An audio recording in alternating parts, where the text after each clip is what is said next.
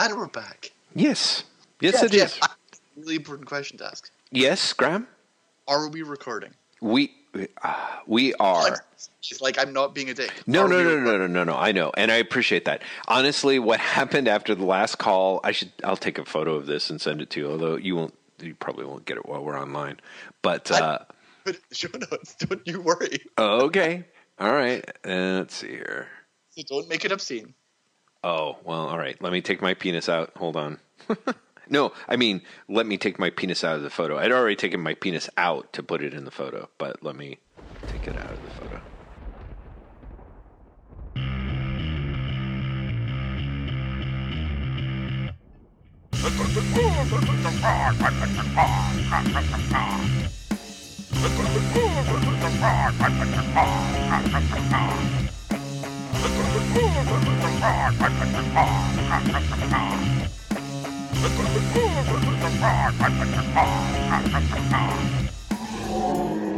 Hello, whatnots.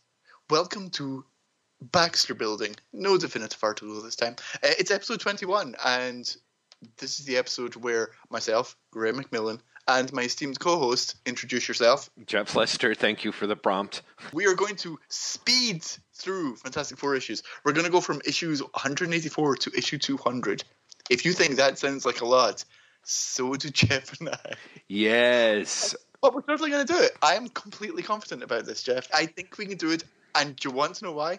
Why, Graeme? Because, with the best will in the world, because I've already told you that I, I enjoyed reading these comics. Mhm. These are generic as hell. As opposed to, because I was thinking earlier on, when we started doing Baxter Building, we'd go through them issue by issue and we'd always find something interesting in each issue, or multiple somethings. Yeah. And, and there'd be a lot to talk about and there'd be a lot to pick apart. And with the best will in the world, that's not the case in these issues. They're workmanlike and they're they're they're, they're they do the job, Mm, but I'm not sure that they are uh, worthy of they're not. in discussion per, in terms of issue by issue. I'm I'm not sure that I agree. Weirdly enough, uh, let's put it this way: I absolutely agree that that is the case for uh, the books that we're going to be looking at in the 180s. But By the time the team splits up, is what you're saying. yeah, the t- the way that the team splits up, actually, yeah. I can actually agree with that. Mm-hmm, mm-hmm. Um, of the of the so of the let's see, uh, how many are there? There's five, seven, 17 issues, but really only sixteen because one of them is a reprint. That's right. But of these, there are really three storylines. Mm-hmm. Mhm. Um, there is a three-parter, there's a two-parter, and then things kind of go into very long-form storytelling for about ten issues. Yeah. Um, and interestingly enough, we'll get to this later on when we get to the final four issues. But the, even though I genuinely do think like the last ten issues or so are one story, Mm-hmm. but they start towards the end being like part one of the most fantastic, daring thing ever. Yeah. And I was like, but this story's been going on for ages. Yeah, it's been going on. The It's really- subplots have been Yeah, mhm. they sort of artificially go, "This is the start, you guys." right. There, there's there's some funkiness. There's there's a little bit of fudging there, which, um, but yeah, let's let's get to it because I do think that there's some interesting stuff in there. I always remembered the that sort of stretch of run quite favorably, and I've mentioned that before. And you were like, "Ah, Jeff, I read them a few years ago, and Well, that's just you're. I not was- right." So I read them a few years ago, and I, to my mind, then you were definitely not right. These were terrible, terrible comics, and I had a very different reaction this time. hmm hmm yeah, Uh, I, in part, maybe because, like, I've read everything up to now, hmm hmm but definitely I, I had a much more favorable reaction this time. This time, yeah. yet again, I'm just telling everyone that I am wrong. Well, which is, which is great. But one thing before we dive into this, and I'm fascinated, can you tell? Because, well, let's. I, I guess we'll get. Part of me is like so uh, um, interested and amused, and in a way, bemused that you enjoyed these issues.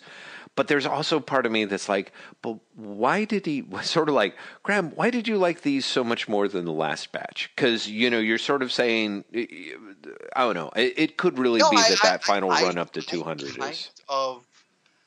Uh, I thought that as well, Mhm. um, and I think we should sort of save that to the end I think that's fair. we talked about it. But the short version is, I find these issues more trashy, I guess. Less convinced of their own, uh, not just importance, but also intelligence. Hmm. That I found much more, much easier to take and much more enjoyable. So, so in other words, uh, without that sort of uh, the sickly patina of Roy Thomas's various ambi- ambitions and um, illusions, uh, you found yourself kind of just enjoying, sort of sitting back and enjoying it more. Yes. Uh, also, it helps that the last 10 issues do actually achieve some sort of momentum, especially when you read them all together. Oh yeah, uh, right. Part, one of my thoughts about why I enjoyed these so is that I really did read all of these in one sitting. Mm-hmm. Mm-hmm. Uh, and what, for example, the first three parter was fun, but Mhm. nothing great. But when you read like the last 10 in a sitting, Mhm. There really is momentum there. You start becoming more forgiving of hackneyed plot devices.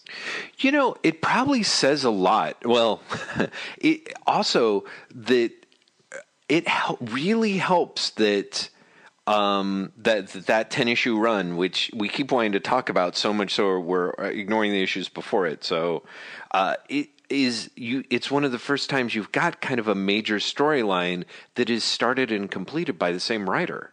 You know, I, I just realized. Yeah, well, I guess probably I don't not. think it is. I see. I think. Of, I, think of this. You'll find that um, Len Wein starts it and Marv Wolfman finishes it. Well, maybe, maybe that's true, but I think of those guys as uh, as As currently a little essentially more. interchangeable. Yeah, is a little more collaborative, and yeah, certainly after you it's read. true. Mhm. There's definitely um, there's definitely an element of uh, even though there is a writer change. Actually, there's there's a couple because Bill Mantlo scripts some of this as well. Yeah, Mantlo Um, does under so someone else's plotting, and I can't Yeah, remember if it's it's- Wein or Wolfman. I think It's Wein. Wein and Pollard, Oh yeah, right, and Pollard in there too. Yeah, uh, but it's so it's all much for muchness. yeah, yeah.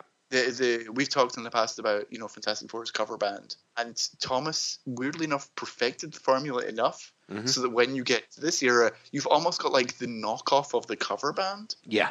But it's all enough of a sort of weird gloopy flavor hmm that it flows very well, hmm hmm no matter who's doing it. Yeah. Well, so let's start in with it. Let's start in. Let's start with uh, FF 184, the the storyline that runs from what 184 through. 184 to 186. Yeah. And uh, 184 is called Aftermath, The Eliminator. 185 is called Here There Be Witches. And 186, Enter Salem 7. Yeah. It's A, the storyline everyone's been waiting for. Agatha Harkness going home. Yep. Uh, B, the villain's name is so hilariously. I mean, it's jaw droppingly shitty. I adore it. Uh, the villain is called Nick Scratch Nicholas Or- Scratch. Yeah. or Devil Devil. Satan McMifisto pants. You know, so hilarious. Yeah. Satan McSatan. and also, enter Salem 7. You do, in fact, get a seven person supervillain team introduced who are hilariously inept, and yet I love them. I love them so much that the fact that they come back in like an annual a year or so later genuinely made me happy. Oh man. Oh man. Because they're terrible. Like, they're just so pointless. And yet, I kind of love it. Anyway, the, the, the vague plot of these issues, uh, to, to sort of do a, a, a macro look, is you may or may not remember, whatnots, that in the previous storyline, Agatha and Franklin uh, disappeared. They, they, they were kidnapped. Were- Did we know they were kidnapped at the time, or did they No, we we we they they're forcibly sort of disappeared and taken. And I believe Sue and Alicia both see them like wrenched forcibly from the plane of existence before their very eyes. And so Sue and Alicia come up with this plan, which is okay. Let's go, but not tell anyone until it's an okay time to tell anyone because let's not it'd be great if it literally was them being like well you know men are so emotional but uh, honestly it's just so even in this issue the it the It 184 doesn't come starts like page 10. yeah And and the first chunk really is at one point Ben picks up the phone. He's like, I gotta call my baby doll. And there's Alicia there who's literally like, Hey, everything's great, yeah. and she's like, Is everything okay, baby? You sound kind of weird. No, Ben, everything's fine. I'm just here playing with imaginary Franklin who's sleeping. Which is an amazing sequence to It have. sounds like Jeff is being facetious, but the actual dialogue is, "Oh no, no, nothing's wrong. Why do you ask? Of course, darling. The little imp is asleep right now." The little imp is dot dot dot asleep right now. The uh, and while little she imp. thinks, "There, Sue Richards, I've done as you wanted. I only pray I've done the right thing." While the image is literally from the point of view of Franklin's room with an empty crib. Yeah, yeah. I mean, it's, It's so great. yeah. There's so but but that that happens on page three of the story, Mhm. and the, there there is then another three pages of basically aftermath of the previous storyline, where Mhm. everyone's like, "Phew, I'm glad we've defeated the villains. Let's clean up now." And Sue's like, "Oh, I've got something to tell you. Uh, our son's been kidnapped. yeah, I, I should have probably should have told you before, but I didn't want to worry you. You looked like you needed a nap. right. Our son's been kidnapped." Well, and and let's just give a moment of appreciation for again uh, one thing that that that I had said at the time, and I'm really happy to see this uh, um, return is that the Reed Richards of this era is so much less dickish than the Reed Richards of Stan Lee and even the Gerry Conway era because Oh, it's yes. you know, because normally you would get so much sanctimonious speechifying to find out that his his child that you know has been taken from him and blah blah blah. And this is literally he's just has a big whoa, and then he's kind of like, oh, you guys better go on without me. I I I'm I'm half a man now, and she's like. Don't be silly. Put on this stupid costume. Well, also, can we talk about the great theme through? I mean, this is 184 and it runs all the way through, I think, 197 Mm-hmm. about Reed's hilarious self pity about not having his powers. Yeah, it's it's It's it's kind of amazing that through the series up until this point, sure Reed can stretch, but Reed has never only been the stretchy guy. You know, he's always been, and I'm inventive, and I'm bossy as shit. You know, I, I it's it's one of those things where I'm 95 percent sure uh, that that amazing website, the guy who plotted out the Fantastic Four, the Great American Novel, uh, would actually say the weird part of it is it literally makes no sense in all the stuff that that runs through it. But the thing that I, I find really fascinating about this whole set of issues leading up to 200 is we've literally seen sort of the departure of evil Reed Richards. The you know your favorite character, the Brute, has literally just flown into the negative zone. We've talked about how the negative zone is this weird Jungian shadow thing that represents Reed Richards himself, right? And so even though it's never discussed in any sort of way, and believe me, these the thing about Wein and Wolfman, one of their charms is they do not hesitate to land something on the nose when when they need Oh, it not to. not not at all. Yeah, they they rush for it, and which I gotta say, as a guy who was always a bit of a dim bulb, always appreciated on the nose storytelling as a you know because I'm like eleven or twelve. It's like, oh, this is really deep, but they don't mention this at all. But I do think that there's kind of a weird. Reed Richards has lost his negative self, and kind of like in that uh, that Star Trek episode where Captain Kirk split in two, he's he's he's he's neutered he's impotent in this weird way that the powers are supposed to represent that again makes no sense. But the whole idea of Reed Richards as confused meekish lamb um up until he a he gets his powers back and b and I think this is more important the reestablishment of his true shadow self in the comic it is such a definitive statement in those issues um, with the, with the villain, which I suppose is not any kind of surprise for people. I guess I, I could just go the return of Doctor Doom as Reed's official shadow self. Uh, kind of allows that sort of weird reunification and it's weird because it is these these issues are so cobbled together that it doesn't I I don't think that that's being done on any kind of conscious level, but I weirdly felt that it it kind of works on an unconscious level all the way through this, which is kind of strange. Mm-hmm. You know? Do you think that they were aware of it? You know, I, I again, part of me is like I don't think that they were that aware of it because because you have s- several pages in here that are so on the nose, but I do think that there's a lot as as Wolfman moves into his end run.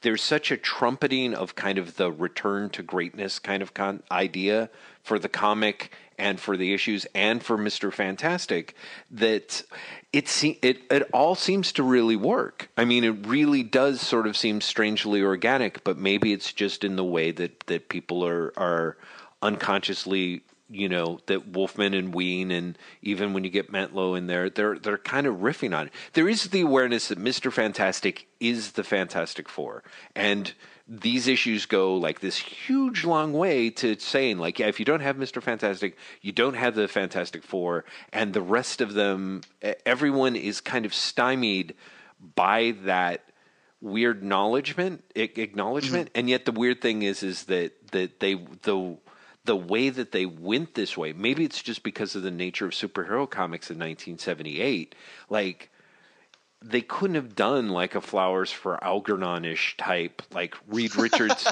has his powers but he's like an idiot. Like that would have actually been a more accurate way to neuter him but maybe it's just that it's just literally impossible for them to think that way.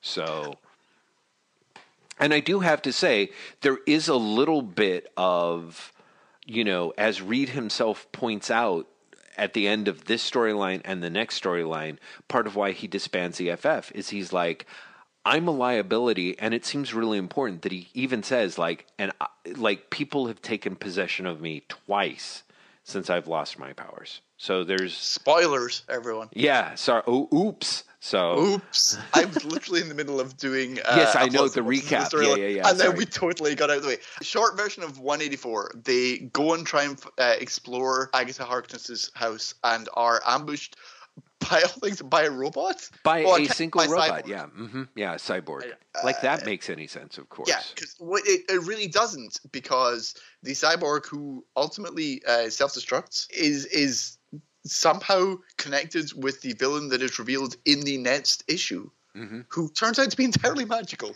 yeah, Why is the magical villain who, spoilers, is Nicholas Scratch? Double spoilers. Turns out at the end of the storyline to be Agatha Harkness's son. Oh, crap! Oh. We're, we're going to go through this super quickly, Jen. Yeah, I know. Why he's why he's involved with the cyborg? Really, who knows? Yeah. Uh, but once we are done with the red herring that is 184, and we head into 185 and 186, where the Fantastic Four go to, is it called New Salem? It's called is- New Salem in Colorado. uh, yeah. uh, to to investigate where Agatha has gone and find what first looks like a perfectly normal town, but guess what? It's an illusion because they're not just witches, which is the the big reveal of 185, which is really funny because 185 is called "Here There Be Witches." The cover says "Here There Be Witches," and the last page reveal is that they're witches. You know, the the other thing, step on reveal. uh, there's, I mean, there's something, there's just something that is profoundly, pro, almost, and, and this is it. I know you're not a George Perez man, but I honestly think that Perez does so much work in here that honestly the Wein is kind of kind of blowing it out his ass. It could just be they're not on the same page as far as plotting goes. Because admittedly, if it's being done in Marvel style, there's a very good chance that. Um, I mean, they literally have in in 185 a scene like they they're like the metal from the egg from the Eliminator where he quote unquote hatched this metal only came from this one area in Colorado in this one obscure town. That's got to be the place, which sounds ridiculous. They show up, everything's like all creepy and weird, and they're like, and Reed Richards is like, oh, this is just a coincidence, even though they're dealing It's with a called, bunch of. even though it's called New Salem. It's called New Salem. Their their witch uh, babysitter, witch governess, kidnapped mystically in front of one of their eyes, and they're just weirdly like. oh yeah, wow, this town's weird. No, it's not. Uh, it's kind of strange how the streets are all empty. It's a small town. Okay, let's go check and see what's going on. Oh, the records say that it could have gone there. We'll have to leave. They literally turn around and are leaving, and Agatha Harkness, who's watching them, is like, ah, I've got to do something weird with my I'm gonna set eyes. shit on fire because they're going to leave because apparently they're all morons. Because now. they're morons. The way that Len Wein is scripting that is, I'm just like, what the fuck? Like, it is so significantly half-assed, and they're like, What? oh, okay, I guess it's witches, you know. Yeah, exactly. Well, again, they don't even think it's witches. They, they the fire comes up. Uh, Right. Ben blames Johnny. Johnny, I know that's different. I, it's they should have done that then- for like another six pages of then of her doing various things. Then all the villagers turn into dudes in cloaks. Yeah, One of the dudes magically not only reveals that he has Agatha and Franklin, but he also has a, a large glowing staff. They attack him, and there are still another six pages to go Yeah. before the last page reveal of we're witches. yeah, yep. It is, uh, it, it and yet despite this, it's fa- not fast moving. Sounds weird, but it's a fast read, I guess Yeah, and it's completely enjoyable read, in large part because I'm going to grant you, I think Perez is doing a lot of the hard lifting here and doing a lot of good work, mm-hmm, and especially in 186, the next issue. mm-hmm. Part of the reason I like Salem Seven so much, Yeah. is I think Perez makes them look great. Yeah. They look ridiculous, but they look great ridiculous. Yeah, exactly. know? Yeah. And so, while I still think that Perez is interestingly moving more towards the Perez I'm familiar with from like Avengers and then later New Teen Titans, Mm-hmm. and get very away from the Kirby visual aesthetic. Like Mhm. he's he's just even with uh, I think Sinnott's still inking this. Yes, and it is still ink. But even with that, just the layouts are so very non Kirby yeah, yeah, yeah, yeah. that, that, that it really seems visually very different. But you know, in 185, Perez is doing great work with the the six page fight post the villagers revealing themselves in cloak, where you get you know various shit happening, monsters appearing. Ben ends up fighting himself because he, he kind of gets possessed. yes, You know, and all of that looks very exciting and very fast moving. Mhm. And I will agree, Wein is very uh, phoning it in in 185 Mhm. and to an extent 186 as well. But I think his works stronger in 186. But he doesn't drag on the action scene. No, Do you no, know what I mean? Like, It's still just the action moves quickly. Yeah. To the point where, sure, the 185 reveal that oh, it's witches is, I mean, just ridiculous because the story's called "Here There Be Witches." right. Well, You know, eh, yeah, in New Salem, it's the most, it's the dumbest reveal in the world. Yeah. But you know, it seems it's almost forgivable because the rest of the issue, especially up to that point, has been so fun. I I think I think you actually put your finger on something that's really important, Graeme. Because yeah, although I I really do think that this stuff is dumb. Like I said, chances are good that Perez plotted some of this stuff, and so how do I put it? the The big thing is that Wein is actually not doing the stuff that Stan Lee would be doing, which is trying to overcorrect for the art. You know what I mean? It's you wouldn't you don't have the panel where the FF are driving off in the car and like you know, you've got like a dialogue balloon where Johnny's saying like, "Reed, is it time for us to sneak back into town yet?" Yeah, and it's like, yeah. "No, not yet. We've got to make them think that we've disappeared." Whoa, a wall of fire! You know that kind of thing. Yeah, like, exactly. You don't have the, the the text basically pointing out the weirdness of the pacing or, or the, the plotting. Right, which You know- e- which is something that even Thomas, in that sense, continues to undercut with his kind of acknowledgement, like kind of like, oh, we're aware this is kind of dumb, but bear with us. Like you, Wein does e- uh, commit to what is, you know, again, some visually exciting but really kind of dumb comics. You know? But that's but that's fine. No, I Do you know agree. I mean? And, I- that- and that's part that's part of what I really enjoyed about this.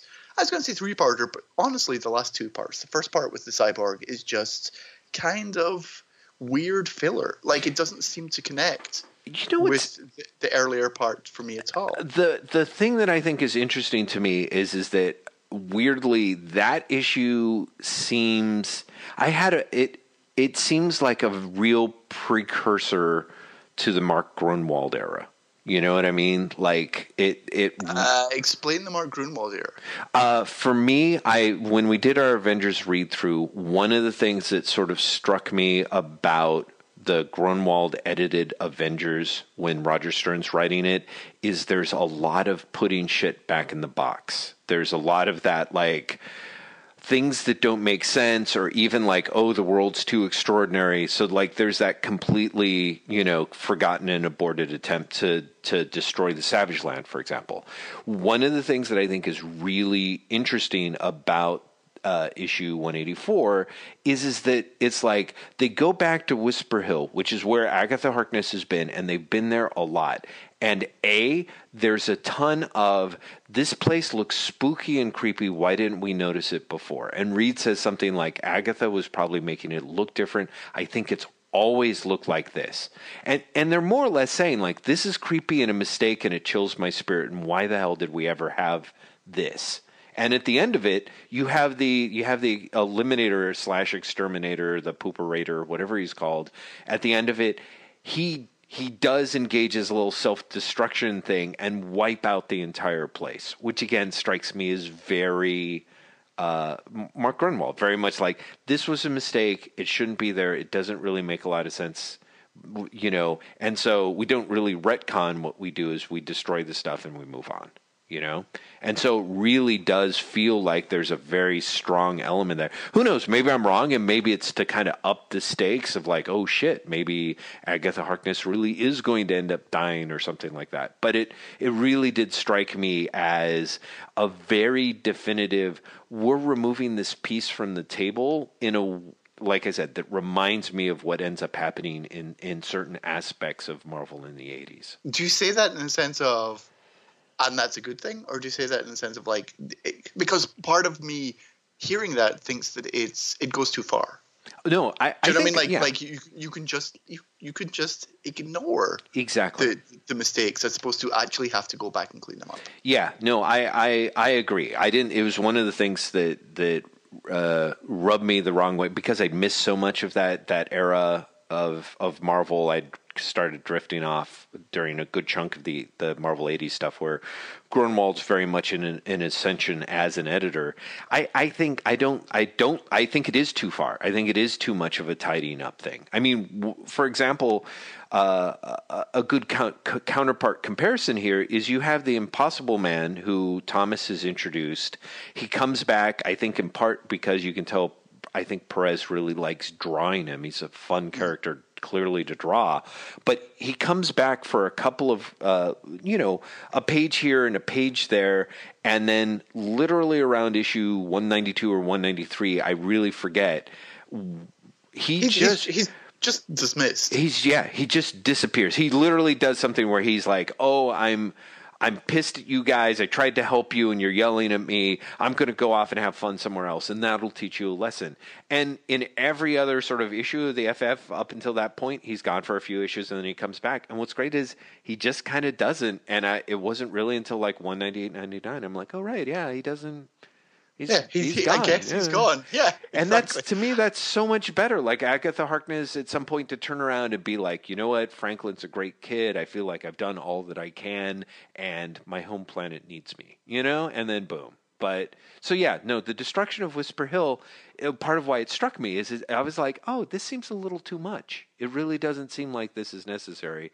And who knows? It's uh, you know maybe I'm wrong, and they were just like, no, we need to we needed a way to introduce the idea of stakes. Because let's face it, guys, Agatha Harkness and Franklin, we know nothing's going to really happen to them, right? You know, kind of thing. So, and sure enough, the FF versus Witches is, um, you know, if you didn't if you didn't have some visual panache there, just just there's just all sorts of weird like, well, of course they're evil because they're witches, except they're not. We're overjudging them. Except they're evil because they're witches. You know, they just it can't make up its mind. It's a it's it's it's just it's just a half-assed bunch of half-assed story. Let's face it. but but especially 186, I think gets away with it through the charm of the visuals. Yeah. And, and you have Perez throwing everything at it. Mhm. They're put in a medieval jail Yeah.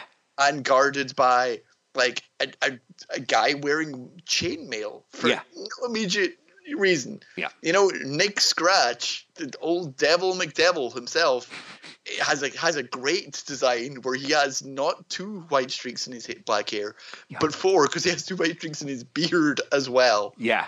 Yeah. Which is wonderful. He has a ridiculously over the top helmet and a massive throne. Yeah. But then when the FF do finally fight the witches, the witches turn into a fucking super team. Yeah. The the special guards, the guards that are up in one uh, floor that are wearing these sort of, you know, typical George Perez kind of tunicky and buccaneer boots thing, but then they pow themselves into Salem 7 that really is, you know, George Perez bless his heart being like ah yeah these are the inhumans that i designed in my high school notebook i Yeah, can't wait to bring them back you know Here, so here, here's a question I have about Salem 7. Mhm. You may or may not know, and I'm sure you do, Mm. that Kirby had created Satan 6 by this point. Mm, oh right, yeah, yeah, yeah, We would later see publication in the 90s. It was That's right. essentially a, a discarded idea. Mhm. And I wonder if Salem 7 is not based on that exactly, but like if we knew about, or Perez for that matter, knew about Satan 6, Well, and this is some weird riff on it.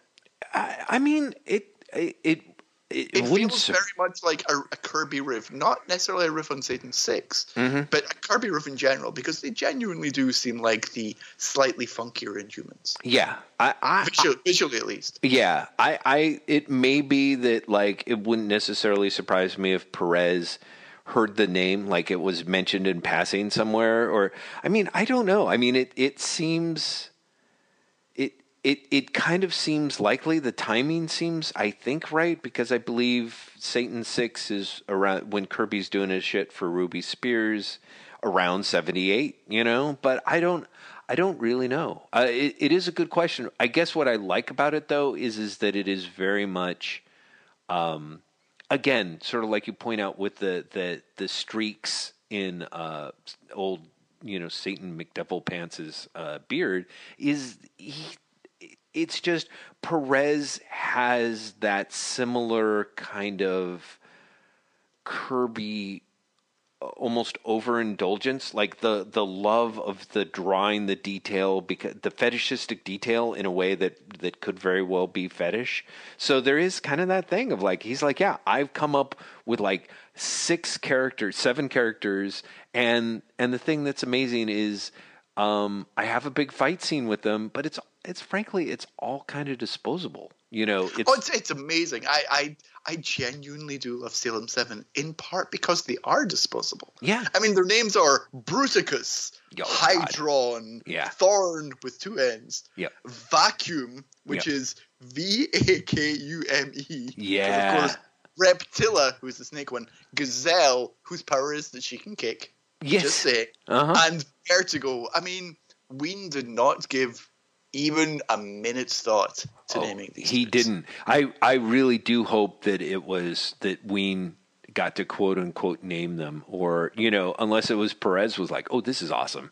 But I mean, honestly, the thing that is amazing is is that you've got you've got the you've got all this fight scene stuff.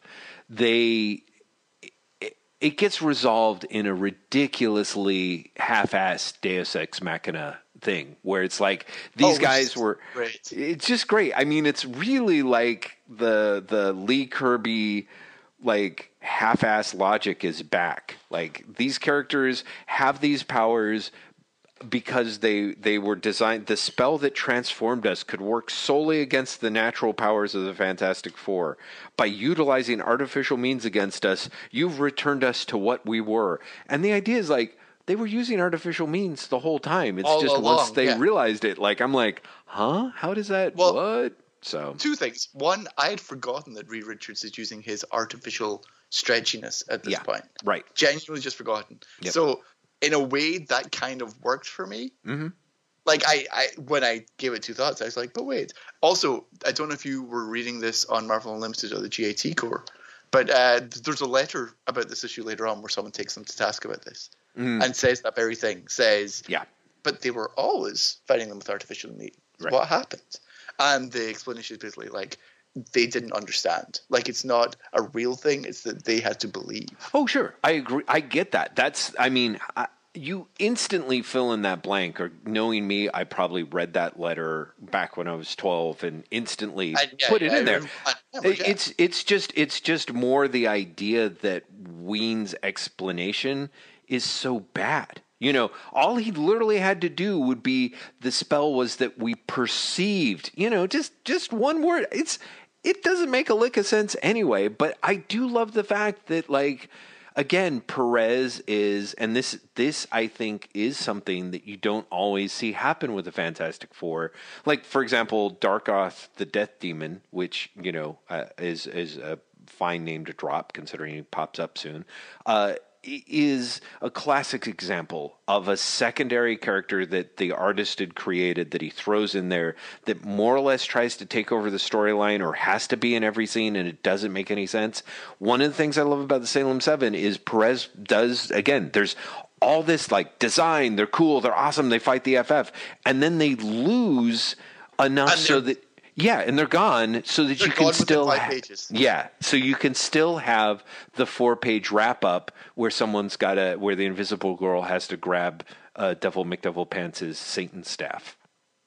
I, I love the and Satan and, staff. and when he does uh, all the witches realize that he is he's evil because somehow they hadn't realized that before Yeah. and they all hold hands and um, send him to hell with a care bear stare i wish i was joking i'm only joking about the care bear stare part of it and that's only because no one had invented the phrase care bear stare that is true. That is at true. But it's pretty much what it is. Yeah. It's it's it's almost exactly what it is. Yeah. Um, and the end is everyone's reunited. Agatha decides that she's going to leave New Salem, which is good because New Salem disappears afterwards. I was about to say, who leaves whom there is a little unclear, I think. You know, she's like, oh, it's a good thing that I left. And they're like, we fucking left you. You know, whatever. Well, she, she yeah she leaves first, and then they're like, "Fuck it, we're just leaving Earth then." Yeah, Although, exactly. interestingly enough, that's going to be undone super soon. Like I said, Salem 7 and New Salem return really soon. They return like a year later in an annual. Um, Is it a Perez drawn annual? Uh, I think it is, yeah. It would make sense, of course. I, I could be wrong. Yeah. Uh, anyways, uh, and at the end of the issue is Agatha's like, you might wonder what this three-parter was about. He was my son. I named my son Satan McSatan Pants. Well, I mean, it is that weird thing. Like, okay, so you you named your son Nicholas Scratch. It's haven't you ever read a book on magic ever? Like, wasn't there any Scratch sort of thought? the greatest name, though. I, I, dude, I just think that it's it, if you are a wizard-like person, you really need to veer away from that shit. You know what I mean? Like, ah, it- it- you know what I mean? Like, whoever the traveling salesman was that she slept with, whose like name Well, was like, hey, Satan. mm, is it though? I mean, I mean, uh, no, because there's no way they would have said that in 1976 or whatever. Whoa! Uh, hello, you seem to have forgotten Dave, Daimon Hellstrom, the son of Yeah, Satan, who totally, whose mom totally got banged up by Satan, and is No, like, no, no, "I'm Satan and I'm banging you." You know, that's an actual that panel quote. lines. Yeah, the first line. exactly. No, but what I mean is, you wouldn't have a regular character say that who's meant to be good. I don't think in the I don't think they would have done that to Agatha. Basically, I think it's just weird enough that you're kind of like, you know what I mean? I'm like, who did Agatha have sex with? Like, that's very there's there's something that's a little like of all For the her- ideas. like he was my son. It really does raise the question of like, wait, Yeah, but who's dad? who? Right? But, exactly. But, but the, but the uh, after all, how could a woman hate her own son? Is literally the last line of the comic. Yeah, yeah. There's no space to follow it up because we are then onto the two-parter of 187 and 188. I love you so much, Graeme. You're like, I'm not discussing this a second longer. It's too Nope. fucking stupid. Okay, fair enough. Yeah. 187, 188. Trouble times two! Exclamation point. And the rampage of Reed Richards! Exclamation point. Here's the thing, Jeff. Mhm. There is nothing about this two-part storyline that is not a cliche. I fucking loved it. I'm not joking. The shocking last page of 187, which is you can see coming a long time away. Oh yeah, yeah, I yeah. yeah. loved. I genuinely loved. It made me so happy. And 188, which is the most ridiculous story I also loved. Yeah. Well, because again, there's a there's a lot to be said. There's there's some very weird uh, uh, for those at the risk of giving things away. The Molecule Man is at this stage of things, and I think most of us are uh, so keenly aware of the Molecule Man in a Secret War, po- sort of post Secret Yes. Wars definition. This Like, where is he's like he's like the milk toast. He's he's Yeah. he's this gutless character. Yeah, and here in this character, in, in this characterization is very much this. This story really does tie very tightly into continuity of of comics that again I read as a kid. Kazar twenty, where like Kazar manages to kick the shit out of Claw to everyone's surprise, and he ends in the Everglades swamp where Iron Man and Man Thing have just managed to beat uh, the Molecule Man, who is more or less a, a kind of a malevolent spirit inside his In- in wand. stick. Yeah. Yes. So so whoever grabs the the the the wand of the Molecule Man, if they be so chumpish enough.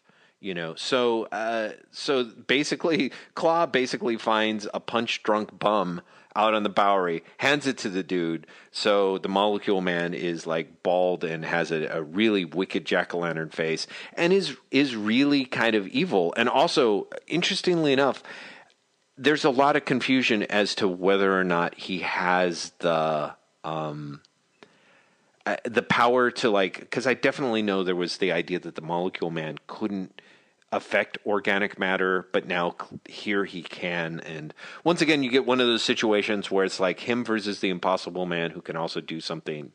And that's all very Well, fun. it's it's the greatest. So this is basically where the the Impossible Man spends his Yeah. has has the most influence in these issues Yeah. because as Jeff said, he basically gets written out of the book on a whim later. Yeah. he he has the most purpose in this two-parter with the Molecule Man and Claw because the Molecule Man can't do anything to him because the Impossible Man can also control all of his molecules. exactly yeah yeah so Which, which actually I kind of loved. Mhm. no Because it makes sense Mhm. that he can't do anything to a guy who's a shapeshifter. Yeah. Because the shapeshifter's entire power is that he can control all his molecules. Yeah, yeah, no, it's great. And even just sort of that idea of the Molecule Man fighting these two characters who are, you know, whose powers both revolve around either changing things or creating stuff out of nothing. And the Molecule Man's like, dude, this is me. Like the fact that he beats Claw by being like, okay, I'm I'm not going to have ears now. You know, I'll just there. You can't really do anything to me.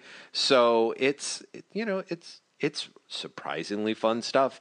And then, of course, like an idiot, Reed Richards grabs the Molecule Man's staff and turns into scary jack o' lantern Reed Richards. Reed Richards, Man. which which I I genuinely love because not again not for the first time in these stories. This plot only works if Reed Richards is an idiot Yeah, yeah, yeah, yeah. Exactly. because you know Reed should know better. Mhm. After having been told Mhm. that if you grab the Molecule Man's wand, you get possessed by the Molecule Man. He should know better than grabbing the Molecule Man's wand. Yeah. Yeah, and I think they even do something where I feel like they want to say something they try and explain it, I thought, but maybe they didn't. You know. Oh well. Anyway, He he basically says, "I think I'll take it to my chem lab for a thorough examination," and Sue is the one who's like, "What? Yeah, don't be an idiot. Yeah, but no, I feel like there was something where someone says, uh, like, oh, you know, the molecule man like extended his mental energy to influence Reed or some shit. I, I, but I don't see I- I- that now. I not, yeah, I would Yeah. not be surprised if it Yeah. is in, in 188. I love the art in 187, and I think as much as the the, the sheer dumb joy of the plotting of Mm-hmm. 187, the art really sells it. the The splash page is almost perfect, with the exception of the fact that George Perez and or Joe Sinnott clearly does not know what a child is, and therefore just draws a small man oh yeah, draws as a small as a, as a, as a miniature man yeah, as yeah. opposed to a child. Um, but I mean, if you look at the splash page, just look at the Sue and look at the Reed and look at the Johnny. yeah. Those are those are so beautiful. Yeah. And also look at Agatha, who looks hilarious. I love Agatha. I love how much that woman is just staring ahead. Again, there's kind She of a so weird. Grumpy. She looks grumpy and hunched, which Yeah. I genuinely love. Well, uh, there is also, I think, something that I, I do really appreciate about these issues is uh, this issue, and it may have been the last one. Like they they were kind of doing a Perez and Sinnott, and in the previous issues, it was like storyteller and artists or something like that. They call them illustrators, and I really appreciate the fact that Sinnott really gets a bump up in the credits here, considering he is at this point the guy who's given the FF the majority of the consistency. He's outlasted yeah. everyone by by so far, and it really is like I don't know.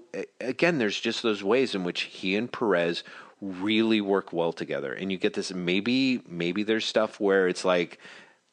Uh, Perez is leaving a lot of the facial expressions up to uh, Sinnott or not. I'm not entirely sure, but it just works really well. There's some just gorgeous looking panels. There's some great looking work. There's a scene where like when Reed bursts in with his like super gun, who's like a, molecule man. You lay one perverted finger on my wife, and my next shot will disintegrate.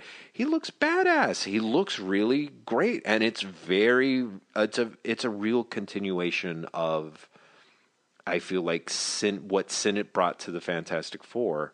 You know, interestingly enough, I do feel like as much as I love that one page of of that splash page, it sort of points to the one problem with with Sinnott, which is it looks it it looks lovely, it looks great. It's also just kind of at the border of looking generic. You know, I as yeah. as much as I love it, I really do think that um, I really do think that Sinnott goes from being the greatest strength that everyone relies on for so long to the point where he really does lay the foundation for why everyone acts and reacts so strongly to Byrne stuff, I think. But, you know. I, I, I can totally see that. Mm-hmm. Um, and it's super interesting to say that because to jump ahead significantly, I was reading an early Byrne Fantastic Four today, mm-hmm. and I'd forgotten how weirdly ugly the book is. Mm-hmm. Mm-hmm. It's it's very dynamic, mm-hmm. but Sinnott makes everything look pretty. Yeah, Sinnott's inks are are genuinely beautiful in the same way that uh, Romita's uh, Romita Senior's art is. Mm-hmm. Exactly. Yeah, they're very clean, and everyone is very attractive. Mm-hmm. And Byrne's figures and and Byrne's characters are really kind of ugly yeah. especially when he inks himself. And it's it's it really is such a switch mm-hmm. from what you're used to. Yeah, you know. Yeah, and I think it, that is one of those things. I think when we get into it, I'd be very curious, but I have a sneaking suspicion that one of the one of the smartest things that Byrne has going on when he takes over the FF is kind of his awareness that Joe Sinnott, who, you know, eh, is sort of is part of the problem. That attractiveness is is part like it's it's it's taken out all the surprise out of the book and yeah. no matter what you're doing and and Byrne's aware that that that's that's the biggest most shocking thing that he can do and and he's completely right um yeah so it's Oh, you know, it's so funny. He like the Impossible Man walks off in in this issue in in the middle of 188, and uh, and I and it's turns later exactly, and I'm like, oh right, and then walks off again in practically an exact duplicate of the speech and posture, unless I just got confused and, and mistook this with that, but we'll have to see. So we have Reed Richards, Molecule Man. Oh no, what are we going to do? He's got the power of the Molecule Man, but they can't risk hurting Reed. Uh, Reed leaves them in like a sort of crazy death trap. He seals them in a cube of solid adamantium, uh, which Johnny. So, solid. Again, solid. It's, yeah. It's hollow and it turns out also doesn't have a bottom. It's true. I guess the word solid is very Reed Richards molecule man is is he's he's a he's a corner cutter. Uh, then as the FF are like, "Oh, we've got to go after Reed. We've got to try and we have to stop him."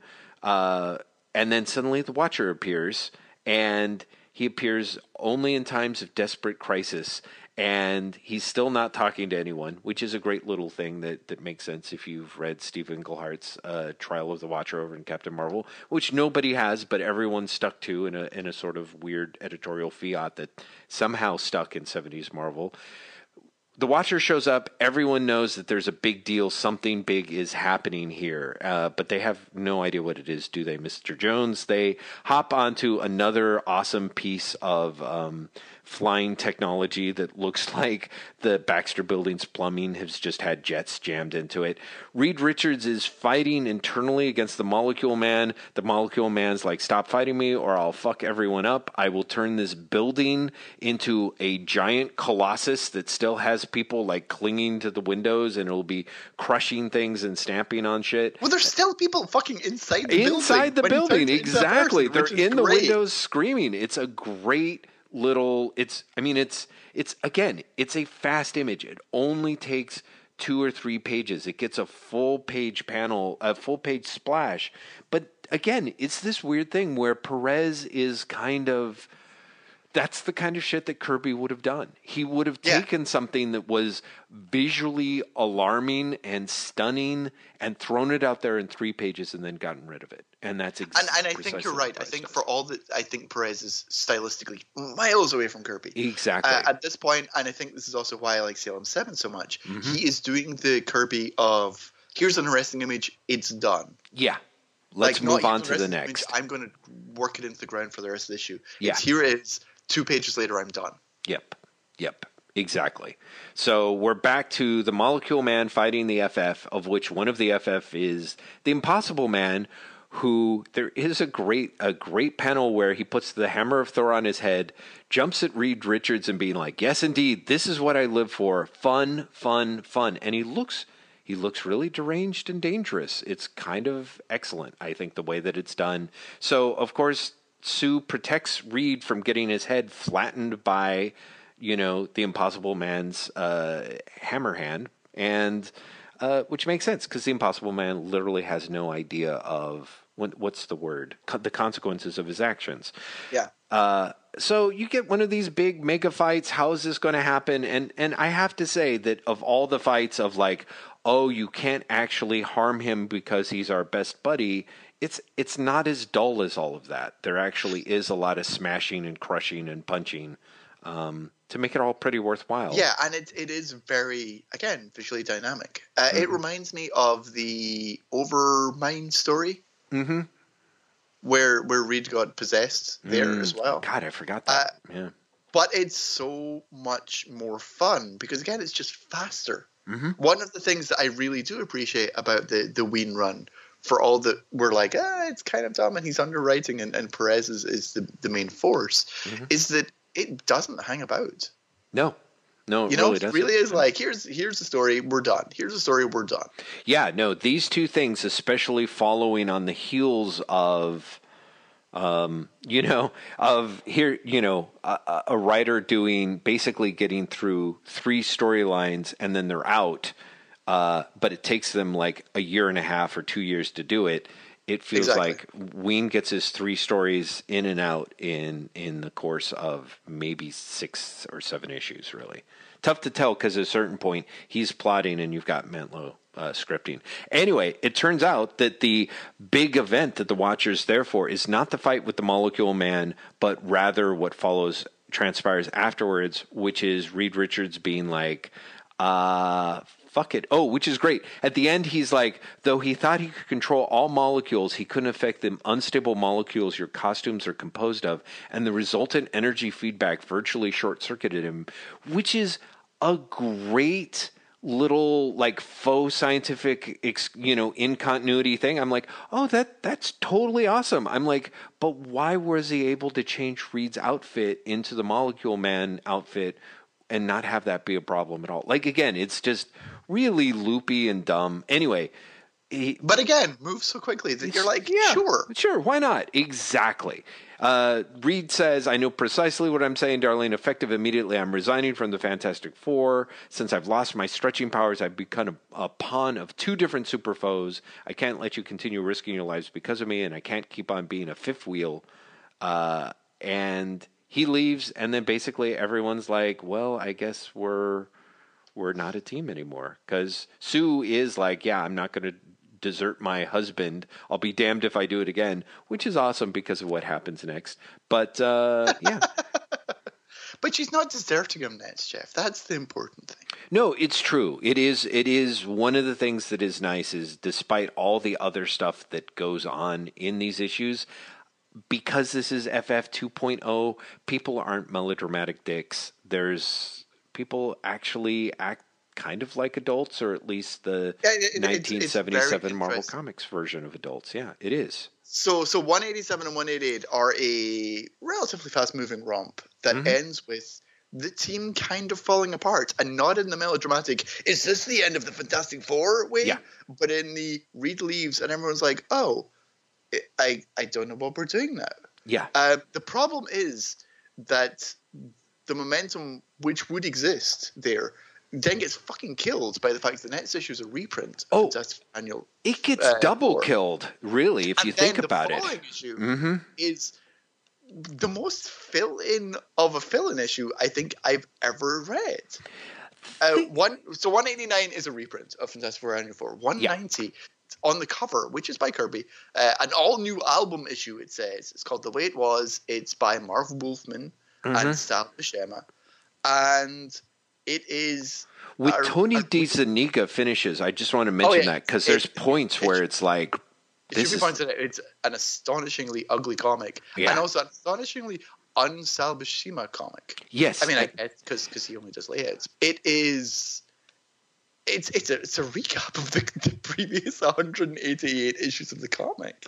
Well, and so this is one of the things I think is fascinating is is that it uh, looking through the GIT issues later. There's like a little piece. There's a letter column about this issue, and it's great because the the it starts with uh, the album issue was received with a wide variety of responses from genuine appreciation to outrage, and they only run two letters. Both of those letters are ridiculously angry and it's followed up by Marv Wolfman being like, "Hey, I was just doing what I was told." He literally does it, is the whiniest weirdest like it's an inventory issue is supposed to take place anytime i didn't want to do it but i stood up and i took a check because that's what professionals do and the weird thing is is i don't even think that i agree with that because and i could be wrong this this this this album issue that really does recap all the stuff that is to come. Uh, well, I'm sorry, all the stuff that is to happen. Like it's it it starts getting weirdly selective in the issues that it covers. Uh, Yeah, and I yeah, it's, it's kind of hilarious. yeah, and and part of it I think really is a to make sure that you know it really actually it only goes up about as far as issue the end of issue 130 and then the things like ah fuck it you know? It's like who cares what happens after that? But what I think is interesting is reading it now I was like oh this totally hangs a lampshade on the shit that Wolfman is going to be bringing up in in his set of stories you know? There's a lot of there's an emphasis on like just the fact that they bring back the submariner and then it's doom. And then the fact that they call out this whole thing with like submariner owning a hollywood studio which is a weird little thing except it totally comes up in these issues. The whole idea of like uh the thing ripping out like wrecking doom's hands and then and then uh reed saying by defeating him so conclusively you've broken his pride. It's the worst defeat he's, he's he could have suffered. You've shadowed his eager shattered it shattered his ego ben. I, is very much, I think, kind of a little bit of the key to the characterization that Wolfman's going to be using when Doctor Doom reappears. You know? But yeah, but there's also stuff in there that doesn't directly key into what follows. For example, he- absolutely. he, recaps this man as monster. He recaps the Frightful Four, and he recaps uh, Franklin's uh, be Franklin being essentially killed by his father. It's so very strange. Yeah, it is strange, and I, and I don't know if part of that is like the red herring stuff or the idea that it's to you know that it ends with the Fantastic Four breaking up in a way that was for the time sort of quasi. I mean, he mentioned several of the breakups in here. Um, and I think that it's. I think there's a little bit of the. Yeah, I'm setting the groundwork for for what is to come, but I'm making sure that you're aware of what's happened in case you've missed it. In part, so that you can understand of how it's different. Like he ends it with the end of the Fantastic Four, you know, the Conway stuff, in which everything is bitter and acrimonious, and everyone is kind of sort of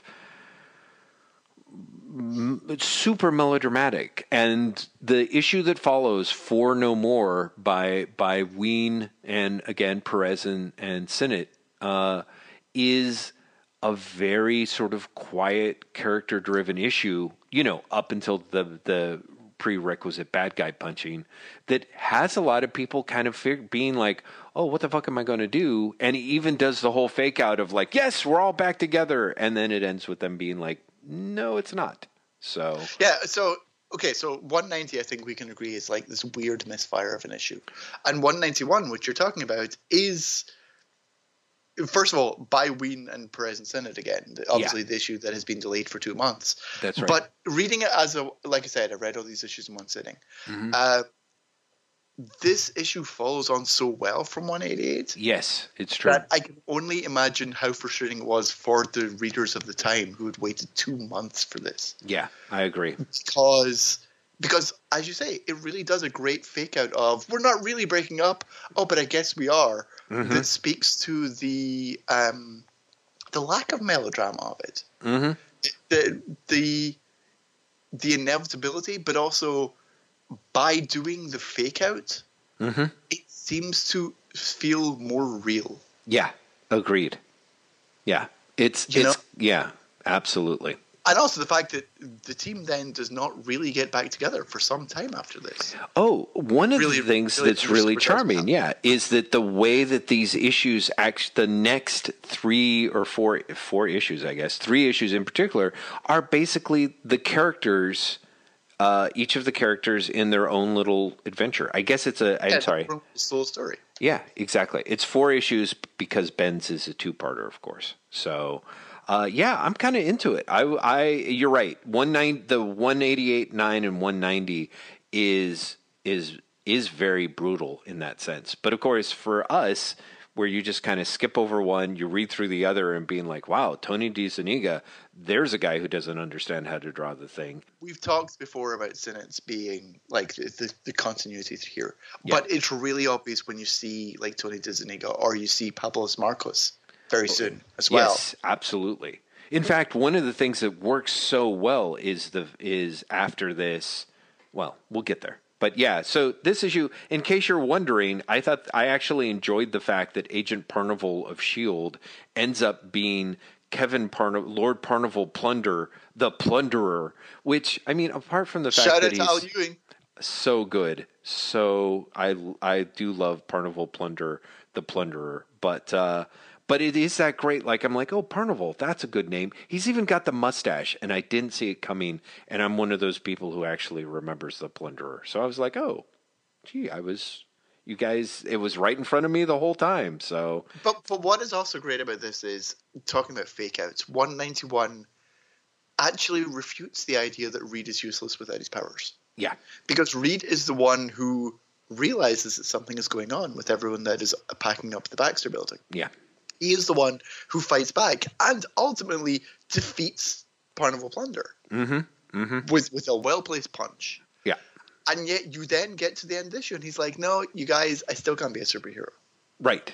Which which really does again feel like it's doubling down on the no, no, this counts. Mm-hmm. Mm-hmm.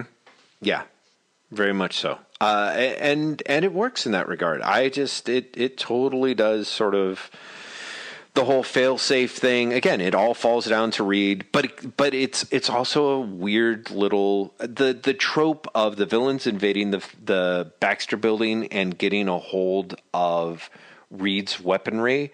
I think the other that's such a such a staple of the FF, and to see it done here is done in it's done in a really intelligent way because it's like, oh, we're packing up all of his stuff. He hits the failsafe switch. It's useless, and then it literally ends with them putting up the rental sign on the top five floors of the Baxter Building, and it's uh, it it really is one of those ways where there's there is a little bit of thinking of what our expectations are and sort of how to how to how to fuck with those a little bit. Yeah, because it really does play into the expectations. Mm-hmm. You you've read so many stories where is this the end of Fantastic Four? No, they'll realize they're a family. Right. And they do and the characters even acknowledge that in this issue. Mm-hmm. When they see Reed launch the the Fantastic Four flare, all three of them are like, "Oh, great, he's come to his senses." Exactly. You know, the characters feel the way the reader feels, and then to end the story with no, but they still have to break up mm-hmm. is such a great moment. Mm-hmm, mm-hmm. Yeah, it really is. It is. It's it's very well executed, and again, in a story that. Um, you know, it, it, it does a great job of giving you exactly what you sort of want and subverting it at the same time. So it's yeah, it's, yeah enjoyable. Uh, should we move on to He Who Soweth the Wind, the Johnny Storm solo issue? Yes, let's. I, it's called He Who Soweth the Wind, or in the cover, Lo the Screaming Wind. Both of those titles, amazing. Wein are, by this point, into the era where Len is kind of leaving the book. Yeah. Uh, Roger Slifer is the guest scripter in this. We only plots it. Uh, Perez and Sinnott still around for the art, and it's still looking great. Yeah, it's, I, it's still a really really fun and uh, fast moving story with with Perez and, and maybe Sinnott helping with the pacing. Uh, but it's it's it's just great. One of the things I love about it mm-hmm. is on page five of the story. Johnny leaps out of the way of a car. About to run him over, and you see that either or thinks that cars are very small.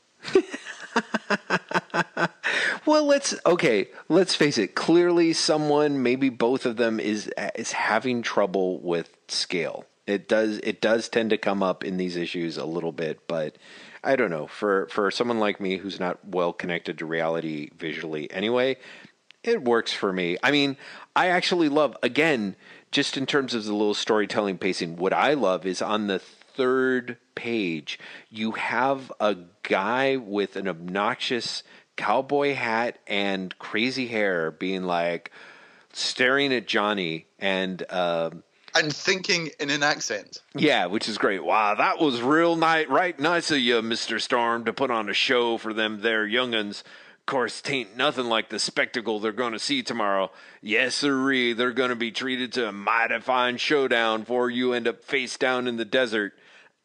and what I love is, again, while reading this issue, I read it way back when. I somehow didn't notice there's actually three people in the story that could, that that person could have been. Like they really go to great lengths to make sure that there's three people with like cowboy hats, bushy hair, and spectacles, and it also helps that they miscolor the guy's hair. So exactly, they really do. At this point, he has white hair, which yeah. he does not have later. Yeah, spoilers. Yeah. Uh, which I think is one Although, of those great let, things. Yeah. Let's give him benefit of the doubt. Maybe he's in disguise.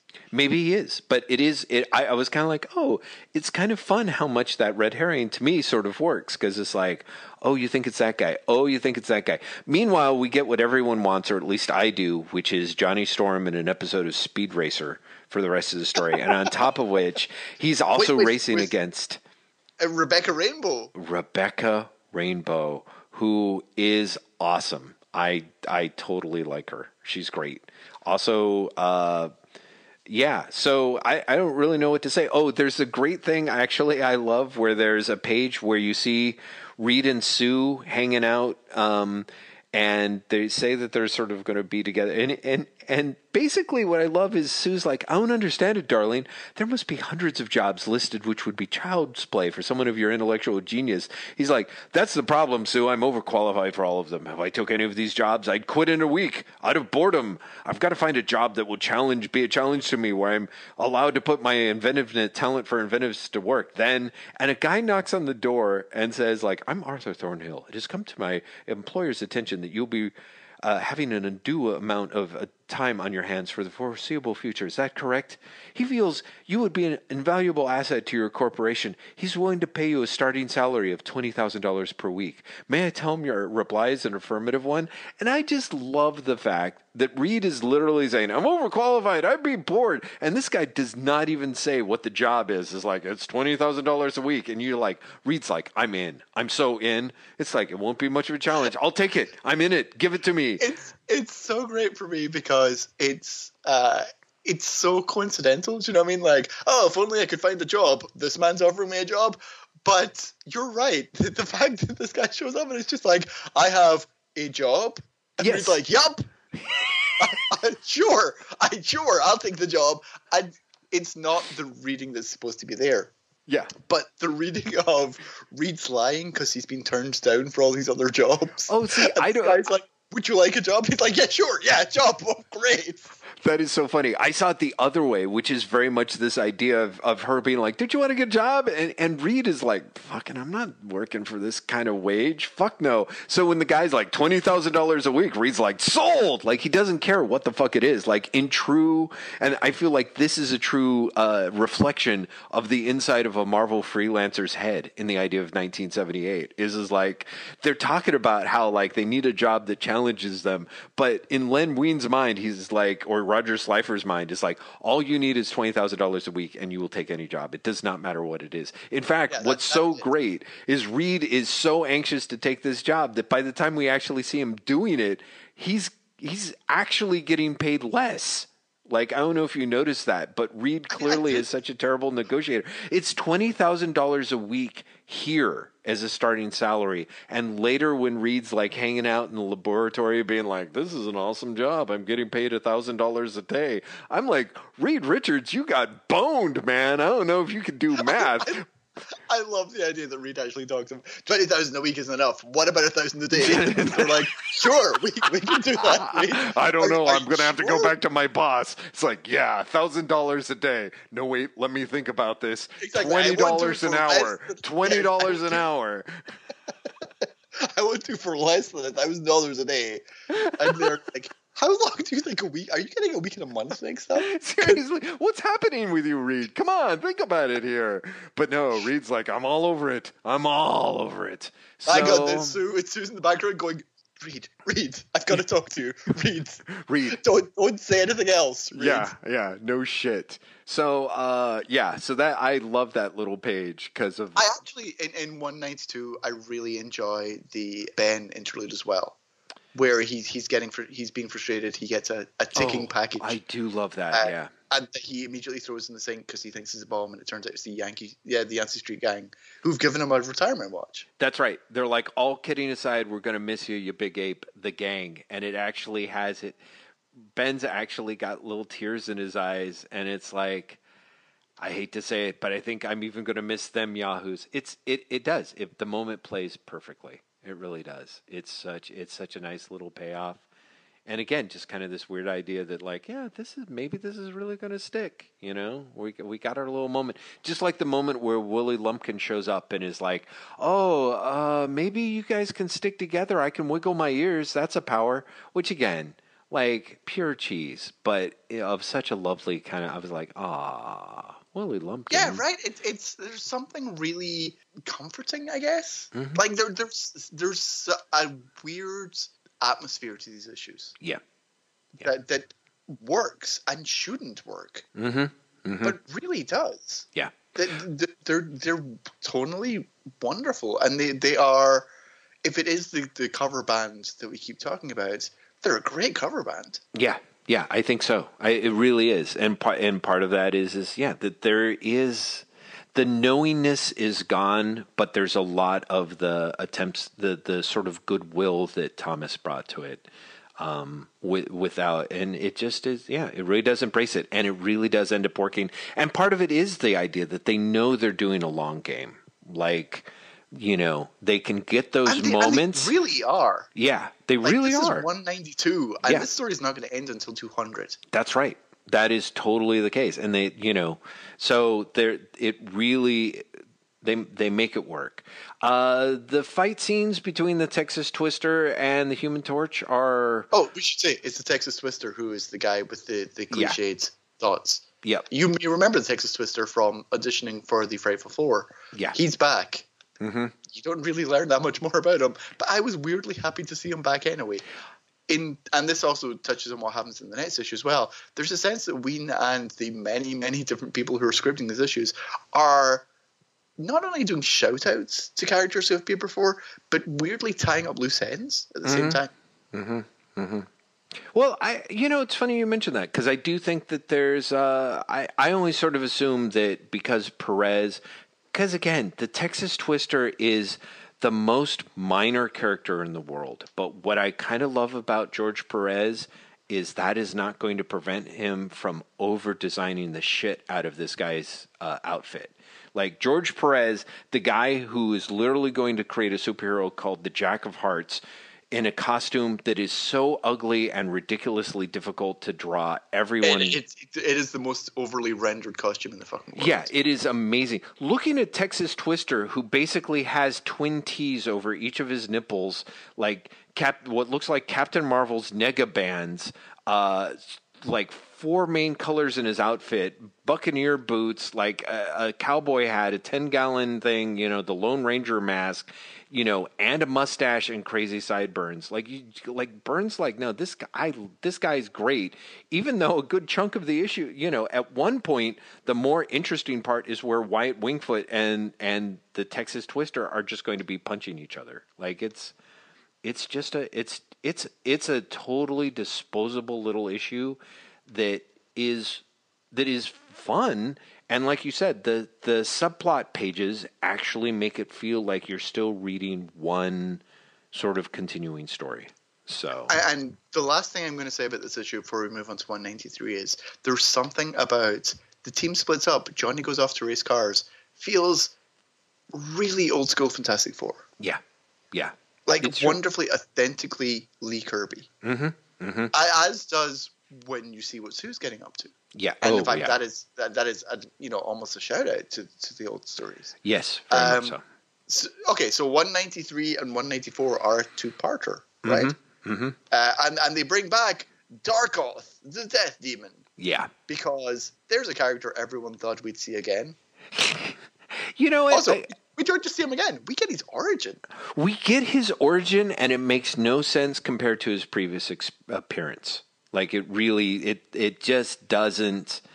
It it it's an amazing little bit of retconning. It's a very fun little thing that I actually was so confused by it because it seemed so a fait accompli that I was like, wait a minute. Like when we see Darkoth in his original appearance by Gerry Conway and uh, uh, Rich Buckler, and I think it's FF 142 and 143, maybe it's 141 through 143, we finally learn his, origin at that one is, is that he's a crony of Doctor Doom's who's been changed into a cyborg and brainwashed into thinking that he is. That he's a demon yeah, he's like a Latverian death demon, and the the whole thing is is like once again, Doctor Doom's like machinations come back to backfire on him because uh, even though he goes on to do all he does all this stuff and then reveals the truth to to the brainwashed guy who goes on to more or less reject it and be like, no, fuck you, I am the death demon, and I'm going to kill you. Here we find out that the most convoluted building onto that concept is that uh, Darkoth is in fact Ben Grimm's old best friend, which again, honestly, kind of works. I think. Uh, I it, think it works as well as the original. Let's be honest. Yeah. Oh well, it works better because honestly, they weren't. Rich Buckler wasn't plotting it by the seat of his pants. So it's Keith Pollard and Joe Sinnott in part one is the artist. It is uh, Keith Pollard and Dave Hunt in part two. Part one's called Day of the Death Demon. 194 is called Vengeance is Mine. Uh, and Graeme, I'll let you recap them because, oh no, you're just better at this sort of thing. I was honestly going to just be like, Darkoth comes back. He's been brought back by Diablo. It turns out he's Ben Grimm's uh, old school best friend, trying to talk Ben out of piloting a NASA space shuttle that uh, I have to admit, I cannot remember why Diablo wants to fuck with the space shuttle, but he does. What Right. What is the reason? Uh, yes. I genuinely don't remember. Uh, the the reason is absurdly convoluted. What happens is Diablo has found out that uh, Oh, basically it's not a space shuttle; it's the solar shuttle. It's the say that. solar shuttle. It looks like the space shuttle. It's called the solar shuttle. What happens is is that Diablo has found Darkoth, saved him, and is more or less like, "Hey, you and I, we're gonna we're gonna defeat Doom." Doom, it turns out, uh, has cre- more or less had his men create the sol- create the U.S. solar shuttle. There, there's a weird look John le Carré light uh, novel going around in the Untold Exposition here, where essentially uh, the Darkoth's former actual identity as Desmond Pitt, he was recruited by Doom to actually help uh, sneak the weirdo fake plans into the space shuttle that would allow Doom the ability to leech all the power the solar shuttle is going to collect. Pitt played double agent. Doom found out, caught it, mind wiped him, turned him into Darkoth. Then all that other stuff happened. After Darkoth did not die and was revived by Diablo, he knows who he is now, but he and Diablo are tied at first, it seems, by their mutual hatred of Doctor Doom, but later it seems But, that. but it's, it's revealed that Diablo is basically forcing Darkoth's uh, loyalty in order to keep him alive. There's a Yes. formula that he has to drink. that he has to take every so often or else he, he will not live. And meanwhile, Diablo is using the built in uh, sneak around that, that Doom has put into the space shuttle to use to siphon all that power that this solar shuttle is going to be collecting. Uh, and but Ben is is piloting. Doom? Diablo, it's it's very it's that's the way that Diablo pitches uh, pitches it to Darkoth. But then later you get the sense he's more or less saying like, yeah, I don't. I was saying that to kind of make you go along with it. The fact of the matter is, I, I think I'm, Uh, I'm just I just want it for the sake. yeah, I just I just want the incredible power that's in this. Uh, and I Uh, got but- yeah. And anyway, to get back to the the active plot, Ben does pilot the solar shuttle. It crashes on the re-entry. It was originally going to be stuck in, in space and, and deal with Diablo controlling it. He uh, forces it into re-entry. It crashes. Everyone thinks Ben is dead for basically for the length of the cliffhanger between 193 and 194. He comes back. Ben has a showdown with Desmond. And in the the end of the showdown, Darkoth once again dies hmm because why bring a character back if you can't kill him again in the next issue? But not before he turns on Diablo, And in doing so, convinces Ben that he is indeed his former best friend. The thing that I actually really like about this is that I think is actually kind of funny, but also sort of works. Is really early on in 193. 193, even though it opens with Darkoth and Ben punching one another out, that's that's done in a couple of pages. Almost immediately, uh, Ben sitting there, you know, is brooding, uh, unable to sleep, smoking a cigar, and he gets a phone call from Desmond Pitt, who's like, Ben, listen to me, please. You must trust me. This is Desmond Pitt. Remember Desmond? And thing slams down this phone, crushing it, and says, like, Desmond Pitt was a friend of mine, and he's dead.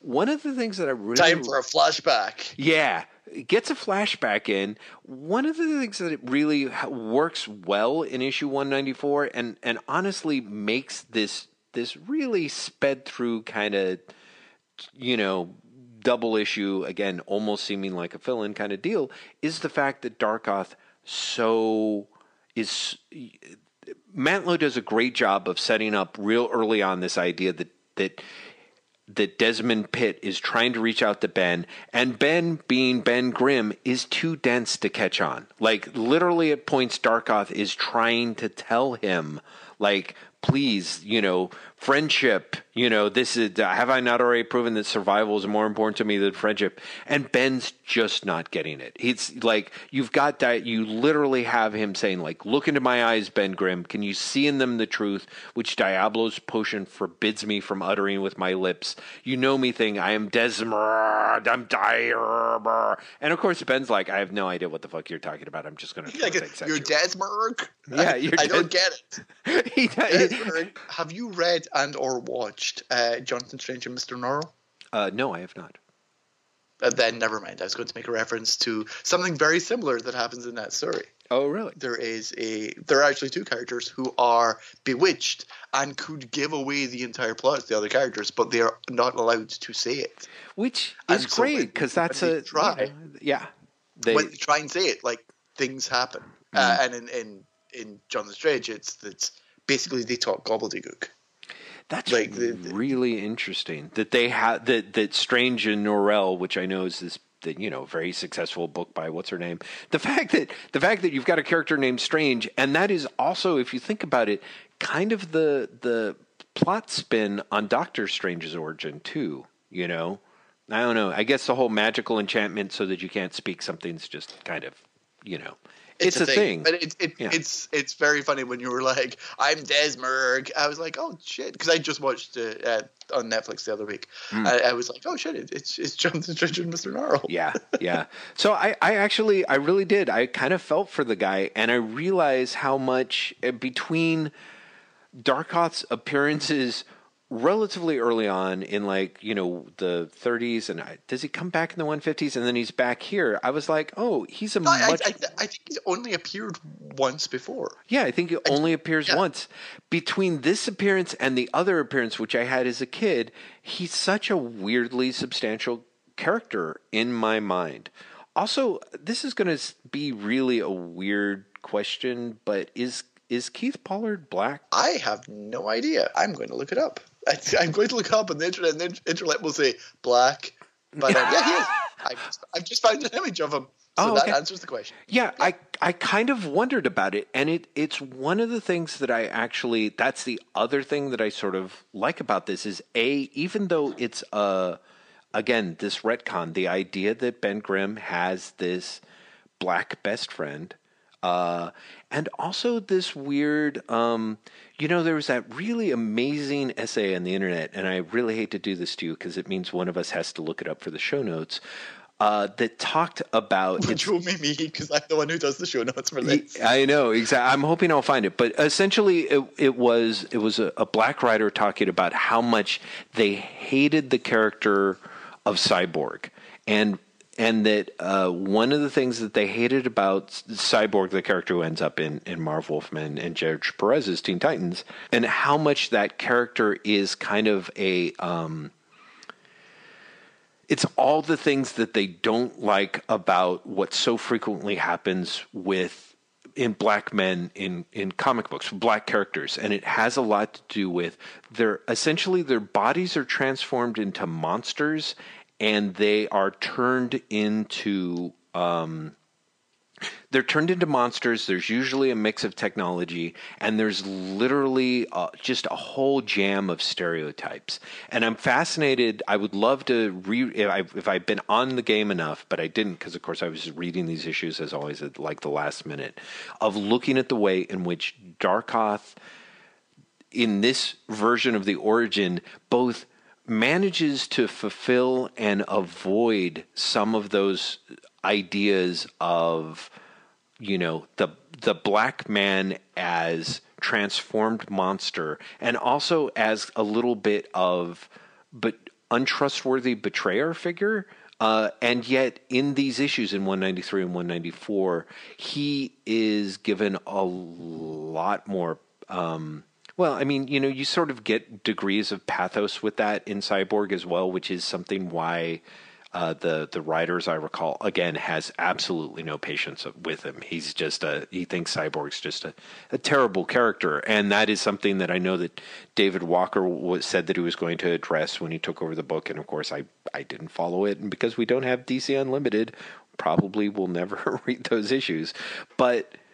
I'm fascinated, and also the way in which as Pollard is drawing this stuff, he you really can see the man underneath the face. There's lots of close-ups of Darkoth's face when he's fighting Ben, because of course he's like, Ben, look at me. And and looking at the way that Pollard draws that face, has it's drawn with a just a lot of compassion and sympathy and interest in this character. So it it I think there's something where there's I don't know if it's like a you know personal note for Pollard. In fact, you I, I have literally no idea. This is me as always talking out my butt, but it does feel like there's a little bit of a um, a connection or an awareness that he wants to do something with this character, make this character matter, and or say something about it that kind of transcends the kind of like you know perfunctory. Oh, here's this character, now he's dead again kind of well Bill but also here's story. this character and now he has a uh, I mean it's a fairly lazy retcon let's be honest. Yeah no uh, agreed. I mean it's it's just a convoluted one. It's just something what I think is interesting is is that it it is it's a way to give the story some stakes which I think is uh which it was also kind of the way they tried to do it with Darkoth's first appearance, and it didn't really come off because it's that half-assed. So in a way, it's almost like a do-over. And like you said, at, at the scripting level, it's kind of a lazy do-over, but at at the level of I don't know, just the degree of what I was seeing. And it's not so much, you know, part of what tipped me to it was the fact that when it's Keith Pollard and Joe Sinnott, like, of course, it looks lovely. When it's Keith Pollard and Dave Hunt, um, you know, the art no, is not a, so much. Yeah, exactly. It looks pretty awkward, but if you look at the to me the degree of um, facial stuff going on with Darkoth as the issue goes on, it's lots and lots of close-ups, and those and those close-ups are. Uh, to me, anyway, for for you know a non-Sinnotless issue, really, really um, rendered. Like there's a lot of there's a lot going on there. So to me, anyway, it, it's interesting because for me, the lack of Sinnott uh, mm-hmm. in these issues, and and even more so in 195 when when uh, Pablo Marcos, oh yeah, d- does finishes, um, makes the book seem so much worse. It does. I mean, yeah. dramatically worse. We we are also we've we're dealing with a, a lack of Perez, mm-hmm. and you know, I, I am relatively on record as as not being a big fan of Perez, but he really did, as I was saying before, bring a lot to these issues. That's right. And Pollard, for all of his strengths, doesn't like doesn't come up to the same level. And when he's taken, when when Sinnott is taken out of the equation as well, right, you have a book that looks significantly less interesting and exciting.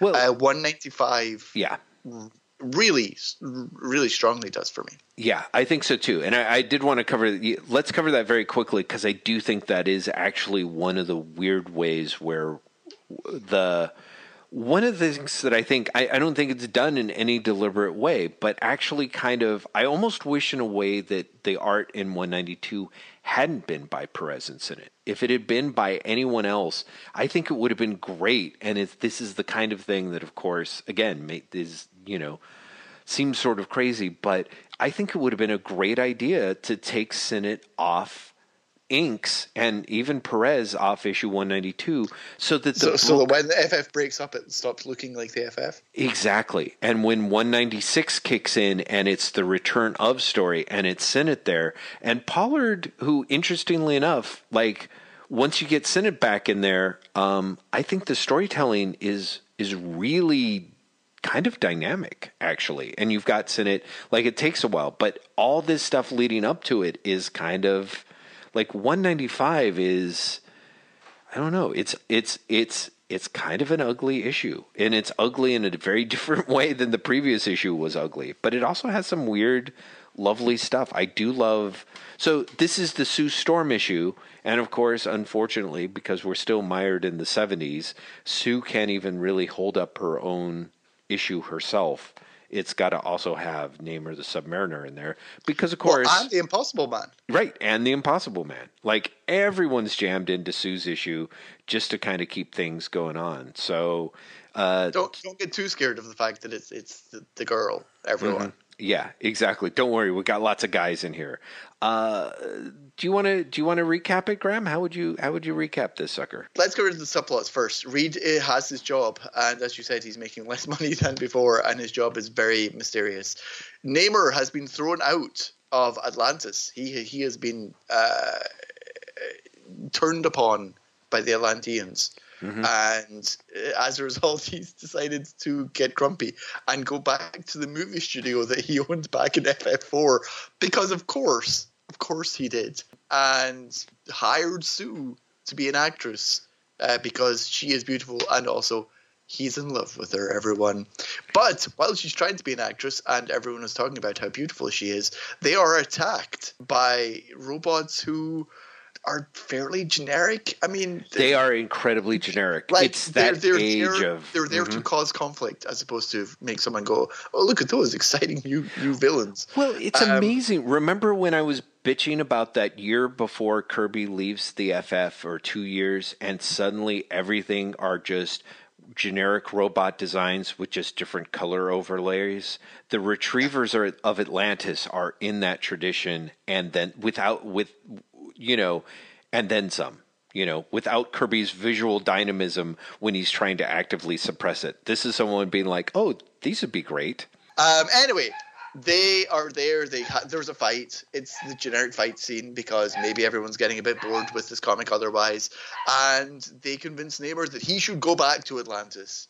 God damn it! Yes. The end. Well, so a few things worth mentioning, I think, is this is Marv Wolfman as writer editor. Uh, the other thing that he is he is now uh, this is him taking over the book. Yeah, it's him really taking over the book, continuing the storylines, and one of the things that I, I do like about this is is that Namor really we don't see a lot of scenes in which Namor and Sue Storm gonna get to interact like a lot of their uh, relationship, so to speak, has always taken place off screen, I guess. And although the scenes here are very, very brief, and it really one of the things that I sort of like is is that Namor is kind of like, uh, "Hey, are you and Reed Richards happy?" Uh, and he basically says, "Like, you're my only friend, and you're more or less the only person that I can trust." And Sue Storm is like.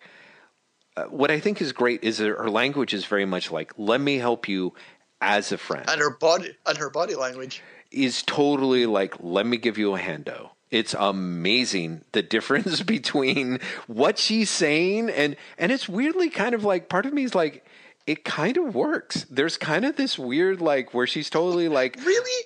Really? Seriously it works cuz Jeff, it doesn't. It, I I don't know. I think that there's on what level does it work? Because I remember reading this and being like, "Oh, Keith Pollard, what the fuck were you doing? I I I just all I can say is is that Sue and Namor's relationship has always been weird. It's always sure, been weird. But still.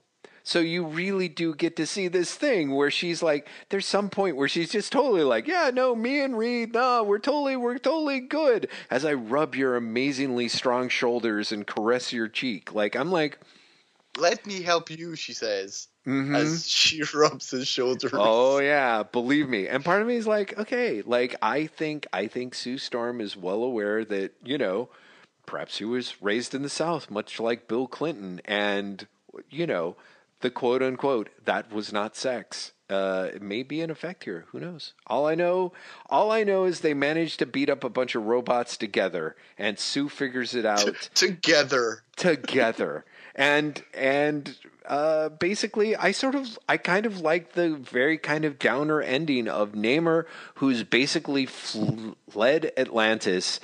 Uh, because finally he manages to save his people, and his people turn out to be nutbags. And in a great reversal, it's actually Namor rejecting them than the other way around.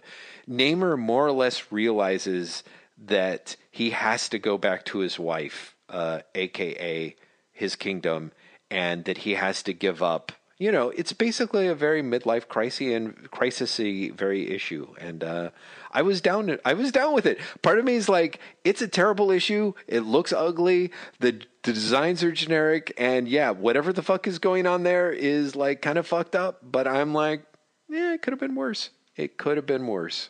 Ba- So- Barely. no, it, it's a shame because I feel that Sue's issue is. I mean, I'm not sure Ben's needed to be two issues, Yeah. but Ben and Johnny's spotlight issues are just so much more interesting and fun and well done than Sue's because Sue's is ultimately thrown away as she's supportive to Namor. Well, that's it. I mean, that's that is the thing that's really sucks. Is it's not a Sue, Sue story. It's a Namor story with Sue helping him in it, and that that that blows. I mean, you could maybe make the point that the that Ben's story is basically a Darkoth story with like Ben in it, but even then, the dynamics are totally different. So. Um, mm, I don't know. Let's move on to 196. Who in the world is the Invincible Man? That's a great question, and I'll spoil it for all of you by answering it. It's Reed Richards, everyone. Yeah. Yeah, one of the things that again, this story it's is I think is this the first part of the four-parter or is 197 I guess cuz I can't 197 is officially the the first part of the four parter, but really this is like and, and again this is also a story that's been going on for a long time. Yeah. But this is the one that sort of catalyzes everything that comes afterwards. Exactly. So it's strange this isn't counted as the first. Yeah, well it's interesting cuz it doesn't say it there but next issue says part 2. So it's like, huh. Oh, it does. Yeah, it does. Issue 197 Oh, that- calls itself part 2. Part two. Well, of the greatest then FF saga at all. Yeah, but part one is not does not it doesn't say it anywhere, which I think is kind of funny. Uh, it's one of the things I like about this one uh, about this issue is is that in the past we uh, we haven't mentioned this in our recaps, but there's a mysterious baddie who's like smoking cigarettes and calling people dolts and simpletons, uh, and even has Well, a character. and, and has also it, it's it should be pointing out the, the person who is employing Reed yes, uh, has at this point been played up to be mysterious at best, yes, if not untrustworthy. Yeah, yeah, yeah. Mysterious and trustworthy, untrustworthy. You get to see a dude and his um, a, a, a sniveling scientist working underneath him called Hauptmann, uh, and you also get to see components from the Psycho Man's uniform that have been removed and integrated to to help create the creation of uh, the Reed as the Invincible Man, and um, you get you get you get the rest of the Fantastic Four who've generally gotten together in Los Angeles, you know, at, at Just just for fun. yeah, more or less because at, during the Sue issue, Johnny flies out to see Ben. Ben's so overjoyed and they're so happy to see each other that they basically fly out to see Sue. And it is kind of great that pretty much right off the bat, they're um, like, okay, how about we reform the FF? And everyone's like, oh, thank God. Yeah, we have Exactly. to do that. I, I was really hoping for that. Yeah. Also, one of the things that I do adore, and this is just a very much a throwaway, is Agatha Harkness is there. And what's great is Agatha Harkness early on when Sue is like, Boy, I'm beat. I never realized movie making could be so strenuous. And Agatha is like, What you need, Susan, is a hot bath and a good rest before dinner. See you. So she leaves. She. She literally is like, "Yeah, you got to be exhausted. Okay, I'm going to leave you with your sleeping kid. See ya." Which is like you, you you better relax. I'll catch you later. Pretty second rate governess. But one of the things I do love that I think is is a great little bit from from Keith Pollard, unless it ended up being added to Pablo Marcos, is when Sue goes off with Reed and Ben, she leaves Franklin with Agatha, and what's terrific is is that he's crying. He's basically I'm like finally Franklin for the first time in all of his existence in this book is finally acting like an identifiable little kid and being and and basically throwing a tantrum that he gets left behind while his favorite people go out to dinner without him. It's great. I'm like, finally. You're like I, I understand tantrums. You know me, Graeme. Tantrum's pretty much my middle name. So uh, we get some like humor about Hollywood that sort of makes sense if you literally know who was alive back in 1970s and you can recognize John Wayne sort of in that one panel where he sort of vaguely looks like John Wayne and looks nothing like. You have to know what Let's Make a Deal is or was or what the gimmick was. The side The gimmick Let's for Let's Make a Make Deal a Deal. thing is is kind of amazing because Yeah. I because I don't. It's the thing. Uh, so I was honestly like, what? What the fuck is going on? So so let's let's make a deal. I'll cover it very quickly. Game show, not unlike The Price is Right, where The Price is Right does a similar sort of thing, where people get into the studio audience and then literally get picked out of the audience to participate on the show. And Let's Make a Deal is very much uh, Monty Hall was a guy in the true game show host kind of vein, very avuncular, and he would offer the guests essentially they would have to do some simple game. They would win some cash. They would get the opportunity to trade the cash behind what was behind the door. So a very generic game show. The way it was spruced up was the studio audience started dressing up in crazy costumes in order to be picked because they were quote unquote telegenic. They really looked like fools. So eventually this sort of got boiled down to the price is right dynamic where you get people wearing like special t-shirts or things but it really is in let's make a deal a flat out like people dressing up like cans of soup and a teapot and so it doesn't really make any sense unless you were alive in 1978 uh, like i was and kind of wish you hadn't been kind of like i do Well, so no, but also like it's it's fine for what it is. Do you know what I mean? Mm-hmm. Like I am a, I'm a fan of comics that are making contemporary uh, cultural references that don't Yeah. age well. Well, it is, know, and so- it's yeah, sure. exactly. I mean, part of me is like I sort of much prefer the the one where like Ben Grimm is like, "Oh my God, it's John Wayne! Can you? I've seen every flick you ever made, and this is one of those rare appearances where of the word flick in a comic book, and true to form, it the L and the I really do run together, and it says like, "I've seen every fuck you ever made, big guy." Can you give me an autograph Also, for my little John nephew? Wayne, His I name's think you Ben. Willie Bendix. Oh yes. Oh, I'm so sorry. Yeah, next to next to Willie Bendix, he's my one and only idol. So no, no, it's William Bendix and John Wayne, which is interesting. So so yeah, a little bit of shtick there. I kind of dig it. It's you know, and it it sets things up for hey, the FF are now going to uh, end up fighting the Invincible Man inside the Brown Derby in the Los Angeles restaurant, and in true Los Angeles form, nobody even re- pays any attention to this huge fight.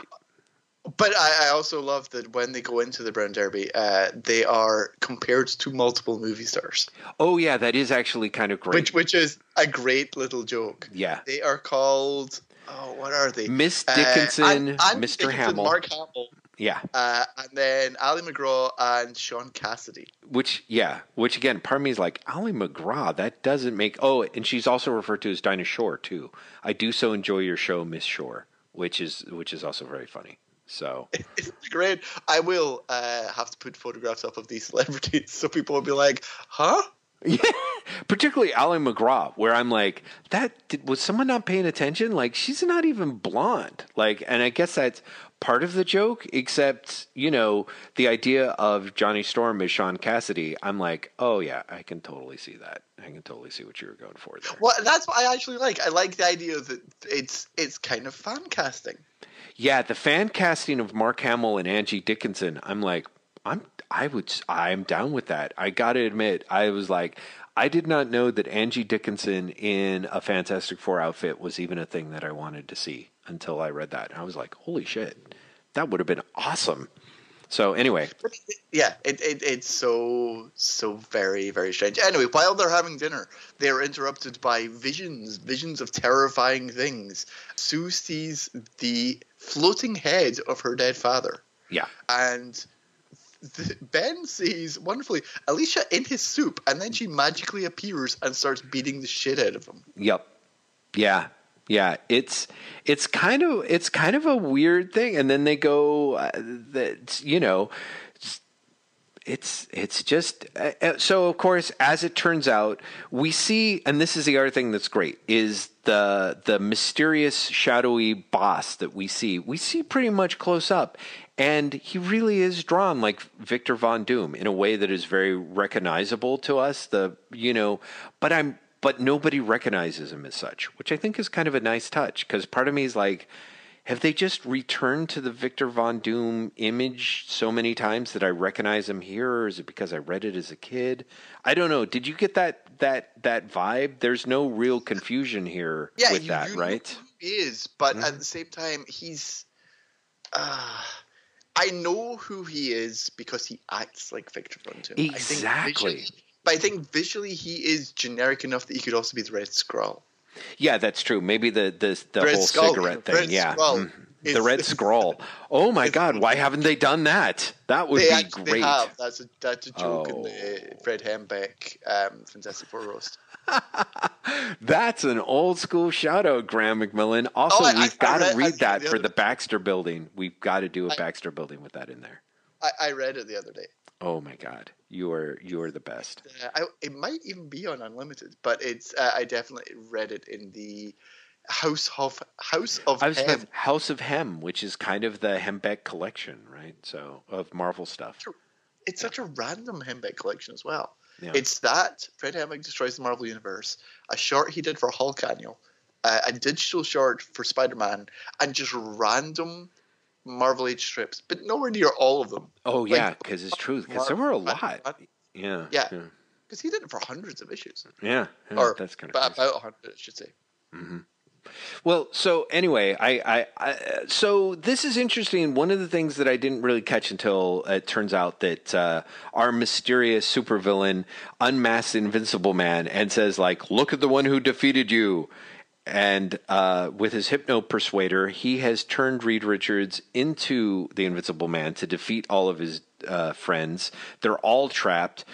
Uh, and so, interestingly enough, even when you have Reed being uh, essentially not you know he ends up disbanding the ff because he says like enemies have turned me into a pawn twice already Exactly, or three times Reed. right. Well see and there you have it. It happens again. And again this is the thing that i think is really interesting is this idea that once reed loses his shadow self he can be manipulated by anyone and he continues to be. Uh, and so um, the buildup of the the the mysterious guy who has done it this most recent time being essentially um, uh, tied to Doctor Doom. And we essentially find out how I think at the end of 197 um, starts to make a little. It, it, it, it, I think again for me thematically, it's like oh, okay, we're laying the groundwork for because the end of 196 is not subtle. It literally, I don't know if they're worried that they're going to lose readers or whatever, but it literally says next issue Doc Doom, Operation Coronation, the return of Reed's powers, all this, and would you believe the riotous return of the Red Ghost? I think it's really interesting that they're like, yeah, he's going to get his powers back now. Like, yeah, and, and they say the same in the cover of ni- 197. Yeah. At long last, the return of Reed Richards' superpowers. yeah, yeah, yeah, It's yeah. so interesting to me that they that there's no surprise about it. You know, there's there's no tension at all. They say the the month before he gets his powers back, everyone, and Yeah. then the cover he gets his powers back. Yeah, and I don't know if that is just it's kind of it's you know, it's interesting that they don't want to hold out the drama for it. A part of me is like, wow, are they really thinking that their sales are going to tank or is it just but Well, it is the Part this of me is wonders. yeah. Part of me wonders if they've get, been getting complaints Yeah, I wonder as well. because Reed Reed has been without powers for some time now. For Well, that's it. more than a year. Well, that's it. This is this is 197. He's he's lost. He's using his little artificial hands in like issue 184. We should know this, Gr- Graeme. But like, what issue does he technically lose them in? Is it 181, 182, where he's like, I, Uh, I just don't have no, them anymore. I want to say it's even earlier than that. 178, and on like page uh, 27 of 178, he's like, I'm trying, Ben, but my stretching powers is gone. So I mean, it's been on the decline up to that, but he the point where he literally can't stretch anymore. Almost twenty months. Yeah, that's a long fucking time. It's two years, just about two years. So yeah, it's kind of it's kind of wild that that's that is an incredibly long time by by uh, by by those standards. By those you know, standards, stories, crazy. Stories did not continue for. I mean, the fact that the FF is essentially broken up for a year yeah. the time they get back together in, 2000, mm-hmm. in 200 is is really lengthy by itself. But Reed has no powers for 20 months. Yeah. And one of the things that I actually really have to give it up for, for, you know, we sort of talk about Pollard. It's so funny because, of course, you know, you just weren't feeling the love for Perez. And when you said you enjoyed these issues, I was like, oh, he's really talking, he's going to be talking about how much he loves Pollard's art. I think that Pollard's art in the run up to, because from 179 through 200, it's Pollard and it's inked by Sinnott. So it looks like you, the you return. 197? Uh, sorry, 197 through to 200. It's it's Pollard and Sinnott.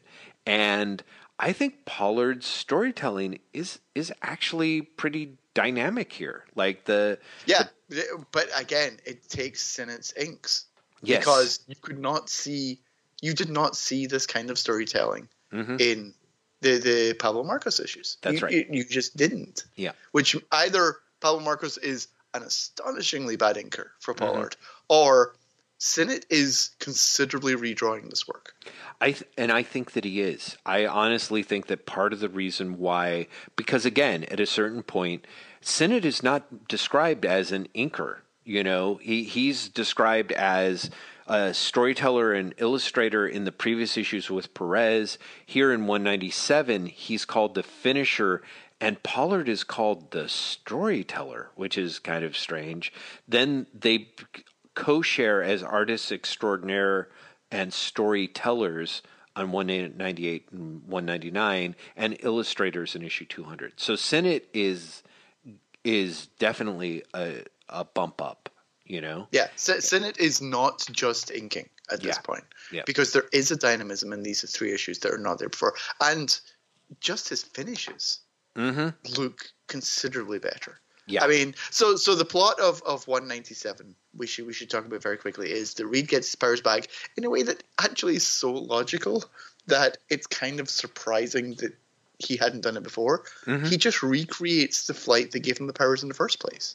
Well, he does say at one point he's like the finances were far beyond his means. This is being underwritten by the mysterious figure who is, you know, uh, who Doctor Doom is controlling. So Reed actually is like, it, I need the resources of a small country to build this ship. But uh, waka know, waka waka. What I love is again, Wolfman is there's a lot of sloppiness that creeps into these issues that again, for whatever reason, does not somehow undercut it. There's a page. It's it's literally page three of the issue. You have Reed being fired. He's already in space, and as Reed Richards is in his continuing his flight spaceward, Reed thinks, whoever he is, he's thought of everything. This ship houses no guidance controls. I can't alter the preset flight pattern. And then, literally four panels later, he's like, oh no, the calculations are off by a millifraction. If I can't correct them immediately, this mission is over before it begins. There, just in time. I'm like, what the fuck did you just do? You just said you couldn't fucking do anything. Well, so yeah, well, here's the thing. I saw that as him taking apart a panel. Uh huh. I saw that as him basically hacking the system. Could be. Could be. Could be. I mean, he's hacking the system. It is. I guess it's true. I don't know. Anyway, he turns around. He becomes Mister Fantastic, but little does he know he's got to hop on the mist that is the Red Ghost, who who also is the only other person you know who is who's managed to have his powers be created by the cosmic rays uh, is back and stronger than ever. And meanwhile, to me, more interesting is the the subplot of the FF being caught. Doctor Doom is basically ramping up his big master plan, and it's he has kidnapped Alicia to sculpt his face to put it on his the the work of his true glory. And so you see uh, Doctor Doom re- re- remove his mask again in things that make no sense to me he's like her job is to remo- model my features as they were before the accident that scarred them and then he lets alicia feel his scarred face so that she can sculpt it i'm just like maybe i don't understand what, how scarring works you know but it does lead to some or great how good a sculptor Alicia is. well, that could be that she re- she feels it and then gets to gets to really tune into the rest of it. But I love I love this version of Doctor Doom. I part of the reason why this storyline really works for me is is that like I said, Reed without his with his shadow self being the brute and all these other incarnations that have come out, I really feel the the subtext of this is Reed Richards' shadow true shadow self is Doctor Doom, and in order to make that work, you really have to have Doctor Doom be um, basically the awesome kind of figure that he really is. You know, all of his little contradictions and all of his little uh, his weird the pathos pushed right up to the front. And you start to see that really happen here. You have also stopped just before the great reveal of the issue, which is the shadowy figure is Doctor Doom's son. That's right. Declares, leading to Ben saying, "Kiss my zits, that creeps a pappy." I love that. I'm not so crazy about Kiss My Zits for whatever reason, but Oh his God, reaction I love that. Kiss my zits, that creeps a that pappy. creeps a pappy actually made me laugh out loud which i think is it's pretty great uh, yeah but uh, honestly because for me the part that i love is when alicia uh, is feeling his face and doing that weird alicia like i'm you know i'm actually an empath with better superpowers than everyone else and none of us seem to know it is like I would have never expected it listening to you rant, but your face indicates a sensitive man, a strong man, a man racked with a lifetime of pain. Somehow I sense there's a good man here, but you've been torn and twisted by suspicion and hatred. And of course, Doctor Doom flips his shit and is like, "Stop mocking me. I will not have you mock me." And I I again, this is one of those things that I think is kind of kind of weird and awesome. Like it's a it's again not it's in no way subtle. It's super super super on the nose, but I think it's this very important thing that Wolfman is keyed into. Is this idea that Doctor Doom and Reed Richards are weird mirror figures of each other um, in part because Doctor Doom could be could could be a good man, could be a great man, but he is unwilling to own his shit in a way that prevents him from ever being what he could be. So, anyway, I'm kind of kind of into it. Got to admit. I've got just going to say this, and then we can move on to 198 because Yeah. we we should like speed along. Anyone who's listening to this who writes for Marvel, there is definitely space for Alicia being revealed to just be a bullshit artist who tells everyone what they want to hear to be flattered. It could be. I, ju- I just want to throw that out. there. I just, I just that. Alicia, could- Yeah. A can see and B just tells everyone that she's never See- she'd never imagined someone so sensitive deep down Yeah. and so noble slash handsome slash whatever. Yeah. I am I am all in favor of that shit. Okay.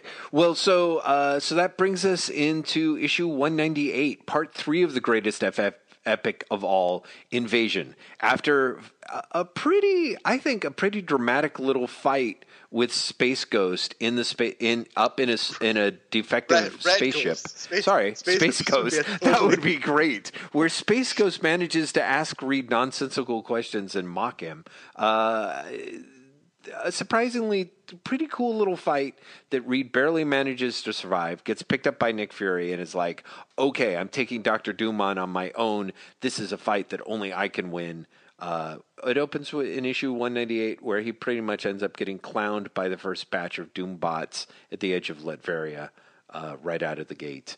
Um, But he- the way Reed gets into Latveria Mhm. in, in 198 is spectacular. Yeah. He he crawls in, then he's like, I'm going to have to put this in the, the show notes because he swings in, and makes himself into a parachute, and then a rubber ball yeah, to bounce into Latveria. yeah. Well, Say look what at- you like. I mean, he's he's working for it. Well, I, I think that's I, one of the things that I think is actually really great. And I don't know if it's Pollard, I don't know if it's Wolfman, or it's both. But when Reed gets his powers back, they work double time to make him as visually interesting as possible. It's not like you said, it's Yeah. just not just one panel of him floating in as a parachute. He goes in in three different ways.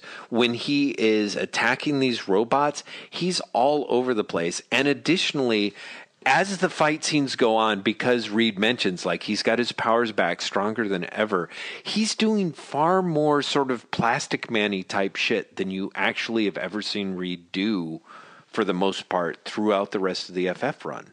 You know, he literally does the whole like somebody's walking along a blue carpet and it ends up being Reed. You know, it's to me, it's kind of like I don't think that he was actually doing this sort of stuff.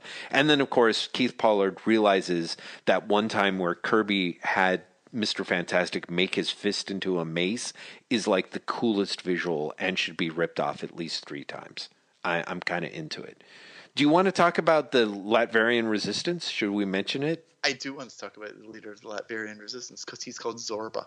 Yes. Which I don't know why I find that quite so funny, but holy shit, I find that hilarious. Every single time he appears, I cannot get over his name. Yeah, I know. I know. And it's kind of a shame because, again, Zorba is definitely being set up as. Uh, you know, it, it makes sense to me that the ultimate f- final scene in issue 200 is a is a showdown in a hall of mirrors because you've got Reed and his shadow self Victor Von Doom, and then you kind of have another shadow self of Victor in Zorba, who has a ridiculous name, but it's very important to notice he's been scarred in the face and tortured, and in fact has lost an eye. He kind of has undergone the level of persecution from Victor Von Doom that Victor underwent, uh, and he's he's a good guy. At least for now, he's a good guy. I think the the seeds are very well sown here. That um, I I think that it's possible. I don't I don't remember because I I stopped reading soon after this, but it wouldn't surprise me if the end game beyond this is that Zorba is being set up to be the next Doctor Doom by uh, by Wolfman. Um, but but for here, we just see him as a man of the people, a man who, even though he's got like you know a weird binocular eye and a bunch He of has scars, like he, has a weird like cyborg guy. yeah, yeah, he totally does. Which at first really doesn't do much, but later on is like firing things and shit. So, um, so yeah, people. Anyway, get, he, Reed, Reed runs runs into him, yep, and Zorba explains that they're dealing with Doom's own son.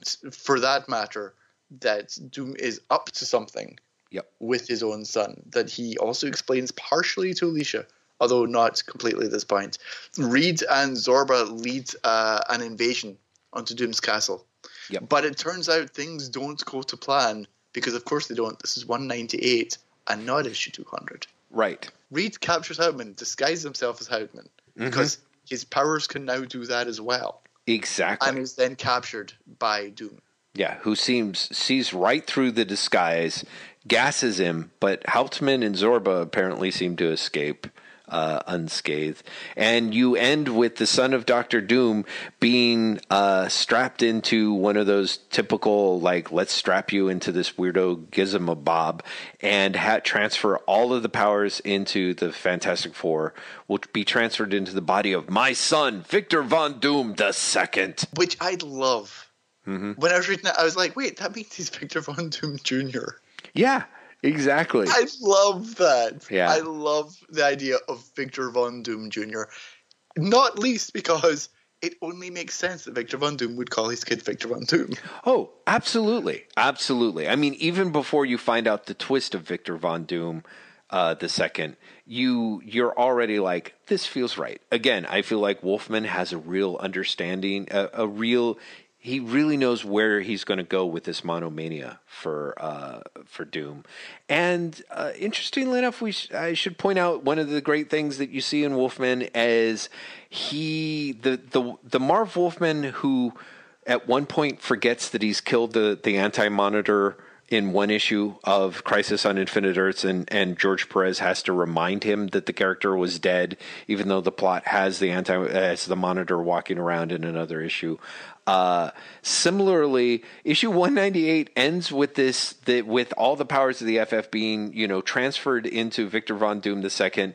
The immense machine is activated is the last last caption, and in the space of a moment it is all over. And the great thing is, is when it opens up in 199, not only is it still happening, but Doctor Doom actually leaves, goes off to have like a, a, a a address his people in a way that doesn't actually go very well at all, and then comes back.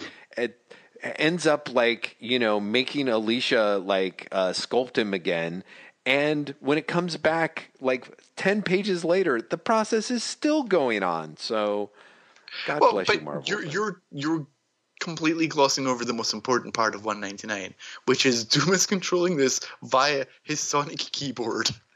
Oh yeah, yeah. Doom has. I don't know if this is Keith Pollard basically seeing what he can get away with. Mm-hmm.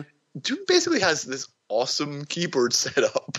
Yeah, yeah, it's great. It's basically again, I think this is the very deep understanding. When we first see Doom real early on, he's playing it's the the four panels in which Doctor Doom basically like any, you know, uh, I was going to say despot, but let's just say a Republican tries to pretend that he's really into the arts because he's playing a piece of Wagner. Some Oh, I know. I know. I'm sorry, guys. I, I really, I just mean Republicans in New York, honestly. So I, hopefully that trims it down a little bit. Where it's like, no, I totally care about the arts. Here's Wagner. Here's Alicia Masters. All artists are always welcome in my, you know, uh, domain. Now sculpt me you know, like as long as they're doing something about me. Anyway, so it turns out that the Doom, like any good, you know, megalomaniac slash Republican, is really into prog rock, and so there's some awesome shots of him playing his little double sets of sonic keyboards, which is like always the tip off. Like whenever it's one keyboard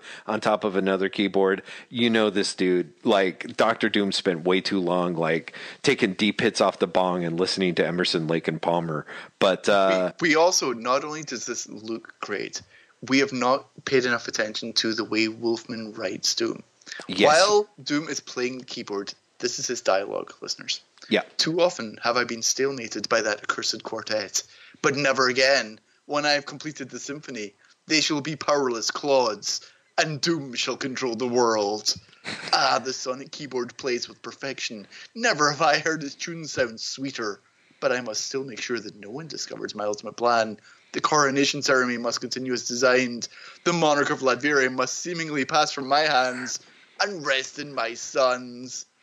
It's it's pitch perfect. It really it genuinely is. Yeah. Wolfman does a great Doom in these issues. Yeah, no, and that is I, that is actually I think why for me why these issues work so well is is that Doom is a figure of pathos. He's a figure of pity.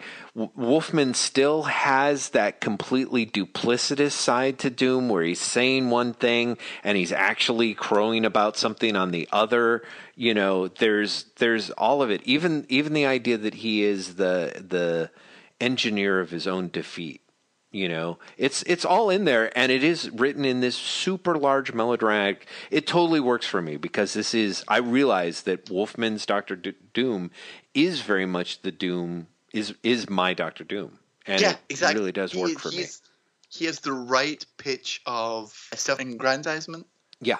but also I, am trying to think how to put it like comedy.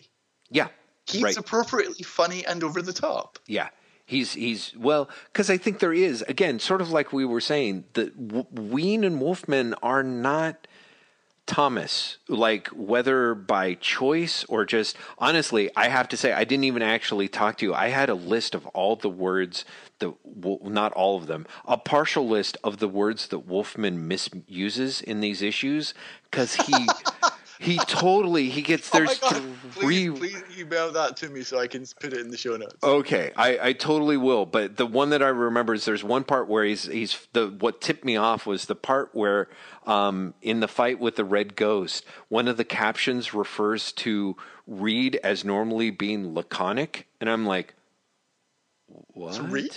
Yeah, exactly. I looked it up. I'm like, I okay. I just want to double check. There's like three other words in this whole run that Wolfman totally. I'm like, that's not the right word. Even when he's referring to, at one point he refers to. uh Doom refers to Reed in issue 200 as an ignorant poltroon, and I'm like, he's not a poltroon. What? Anyway, it's great. So anyway, so Wolfman really is his his his Doom is campy that works in a way because it's not what it's not a camp that is going to wink at the reader. You can, if you're a 12 year old kid, you can read this and Doom is just straight up evil. As you, you know, whereas like I feel again, Thomas is a little bit like, I have to let you know that I know that you know that I know that this is the Yeah. Doctor Doom's Yeah. kind of camp. You know, Yeah, we, Wein and Wolfman both get out of the way, they which really do. makes it so much more fun. It's true. It's true. It's on. It, it makes for weirdly a stronger set of issues. So uh, yeah, this is 199. It's the it's the big lead up to issue 100, and again in a great twist. Essentially, uh, the clone of Doctor Doom gets some of uh, sorry Doom's Wait, son. you- Yeah, yeah, I, I you have spoiled it. You've just given it away. Doom's Damn son is a clone. Everyone. Yes, That's And- revealed in this issue. Jeff has not completely blown it. Yeah, sorry guys. I, I should have said that at the appropriate time because what happens is, of course, we realize that all this stuff about Doom's son, and what's great is, is Doom is enough of a, you know, a guy who would totally name his son Victor Von Doom II and give him all the power and abdicate it onto his son. You can kind of see that, but what's great is, is no, Doom's even more of a monomaniac and has created his own clone that he's going to give all the powers of the Fantastic Four and then transfer his consciousness into so that he can still rule Latveria and soon the world and have all the powers of the FF. Uh, but what's kind of great is the clone of Victor Von Doom turns immediately on Doctor Doom and is like, "You're a shitheel. You're a you are fucked up. I don't possess your outrage, your hate, or your insanity." And and Doom is literally like, "What are you talking about? You're insane." And and his son, the clone, is like, "Don't you see the truth at last? Like I had your perfect mind and the perfect face, like." You know and and doom's like shut up. I i am doom. I'm totally i'm everything that is and i'm great. And the clone is like no you you have to admit you hate yourself. You hate what you are. And doom literally kills his better self. Again it can't be more on the nose but it's great. It's really really great. I enjoyed It, that. it is. It is in no way subtle, but Yeah. that does not. It, in fact, that might help it be more. Oh, fun. Oh, it totally does. That is the charm of these issues. Is yes, nuance and subtlety go out the issue, go out the window. You get the camp and you get the opera. The, you get the opera. It really does come much much closer to to the stuff that I love about Lee and Kirby than you would expect, considering this really is like the super cover band version of it. Like it But shouldn't work. here's the thing: it really is, Mhm. and yet there's Yeah. something about Doom's particular scheme here Yeah. that really works for me beyond the cover band aspect. Yeah. Like I really like the idea, and I also I'm surprised you haven't leapt on the meta text of basically creating a more perfect looking clone that will take the place Mm-hmm. When Mhm. you're when we're in the cover band era.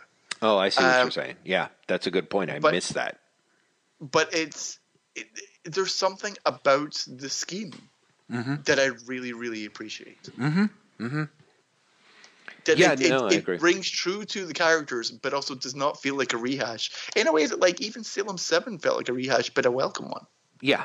No, I, I agree. I think that it really is. I think because we've seen Doom try to take over the world in similar ways, I think what really helps helps because this is a four part issue is is that Doom's as you would expect of a good meg- megalomaniac and i think this is sort of what i prefer of my version of doom is doom fails because you know it's in part because it's a little bit of the you know he hates himself but honestly it's just because he he's too much of a megalomaniac to stop when he's ahead So it's not just that he has, you know, created, he's got this solar power energy device at his disposal. He's also sculpting a statue of himself that is going to be loaded with a mind control device.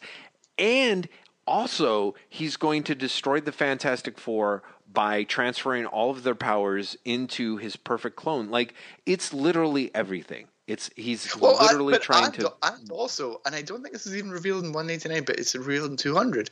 He's going to just kill all the United Nations. Yes, well, that's after. I feel like the the the United Nations deal, as I recall, isn't that part of it because he they they basically his abdication process goes wrong. He's going to abdicate to the you know to his son and it's being televised to everyone and it all goes wrong and he literally ends up you know, killing his heir uh, on air, so to speak, and and finds himself. I think at one point when he gets onto the Doom jet, he's like, "Hurry! We must arrive in New York before the United Nations takes its final vote to condemn Fair Latveria and outlaw her from their organization." So I think he's pivoting a little bit, but he still had his plan was supposed to be. And I say, like, I think, I mean, we should keep in mind, I'm, we're glossing over this because, as always, I've made this such a long episode. But, you know, there's, there's a point where Zorba finds out information about Doctor Doom's secret plan in one issue and hands it to Reed.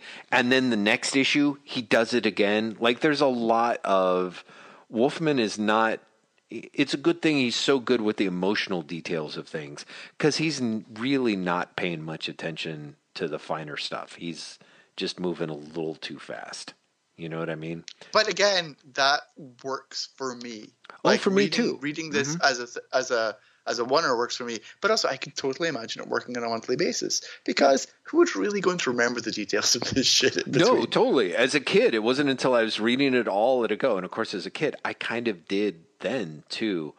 Um, I don't know. I'm just I'm just a big fan of issue 200. Just moves like a son of a bitch. You know, it really is. It's a double sized issue, but it doesn't. After all the time spent setting up Doom's plan you have him, he's fighting the Fantastic Four on like basically page, you know, six. He's unleashing a cyclone and destroying the, you know, the rebellion of in cold blood on like page eight, you know, and you've got apart from you know a page of some rampant kissing of, of weirdly enough i don't think we've actually ever seen alicia and ben grimm kiss until until now yeah I, just weird it's weird. It's weird because it, it, it, looks it looks weird in the sense of um, like I I actually wondered about the mechanics of it, if that makes sense. No, I totally get it because it's kind of you realize like the thing's got a mouth, but he doesn't really seem to have lips, you know. But also, it's... like, does he have a tongue? And also, is his mouth not super big compared with Alicia's? No, I know. Uh, believe, how is their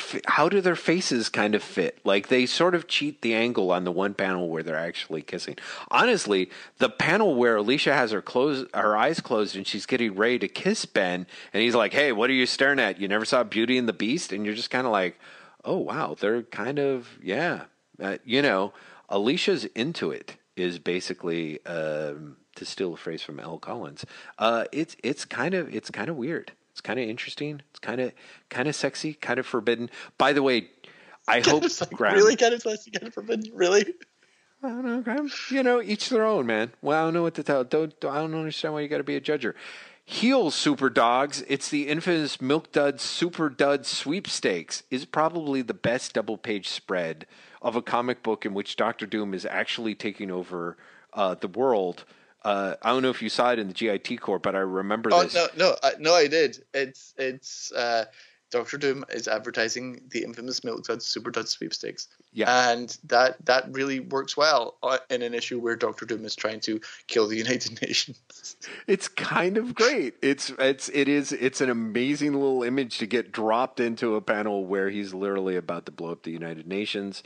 Um, So, I, so basically, it all boils down to for to to a lot of battles between Reed and Doctor Doom, which I kind of appreciate. Is is that there's the panels where it's like Reed hitting him with a table and then trying to escape from the macabre murder room to the two of them essentially like eh, Reed like destroying Doom's armor and the two of them just battering at one another and just being unable to shut up talking. It's just great. I really do love the pacing of this issue. There's something about the idea of Reed and Doom just going at it like that Yeah. Yeah. that feels uh, worthy of a 200th issue. It really is. Do you It know what I mean? Like, because. Uh-huh. you have ne- you haven't seen this before, Yeah. but you have seen Reed be the man of action, Yeah. and and you have seen Doom be obsessed with Reed.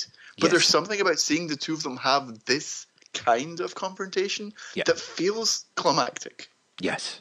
Yeah, yeah, yeah. It really does. It really does. I remember I love this story as a kid. There's a page, they're just hammering, they're both broken. You have Doom, and what's great is as he becomes more and more kind of crazed, he's like, and that makes me your master, Richards. Did you hear me? I am your master. Say it, Richards. Say it now. Doctor Doom is your master. And and then on the and it's like I demand to I demand to pay you back for all those years of frustration of always knowing there was someone else as strong, as powerful, someone who might almost be Doom's superior. And then he's like, "What did I start to say Doom's superior? Ha! I've always been your better. Admit it. Admit that you tampered with the machine that destroyed my face. It was you. It had to be. I I love this. I really do. Again, this is my jam. This is everything I love about Doctor Doom is this idea that he is so fixated on Richards because he cannot accept the idea that there's anyone better than him and yet he secretly knows it. And all, and the way yeah, it it- twists. it's, it's that's why he's so angry. He's so Yeah. angry because he knows it. Yeah. He's so angry because he knows it, and that's why he's so obsessed with Richards. It literally, it is such a good little character beat. To me, it really did. It worked for me. And so it's really funny being able to read it again in this issue of Baxter Building. And I knew that it really informed my the things that I saw and I liked in re- because I read these before I read most of the issues that we've discussed and reading them and seeing various elements of Doctor Doom and me being like, "Oh yeah, no that's right. No that isn't right. No, this really feels like Doctor Doom." And realizing how much it really is like there is something very satisfying. I guess like you said, the meta text of the clone that surpasses the original. There is the Wolfman knows it takes all the pieces of Doctor Doom and brings it into an integrated whole in a way that just is deeply satisfying. And again, that idea that Reed Richards, by having a- proper shadow self that is this version of a uh, of a megalomaniac, um, allows Reed to basically be a better hero, to be Mister Fantastic.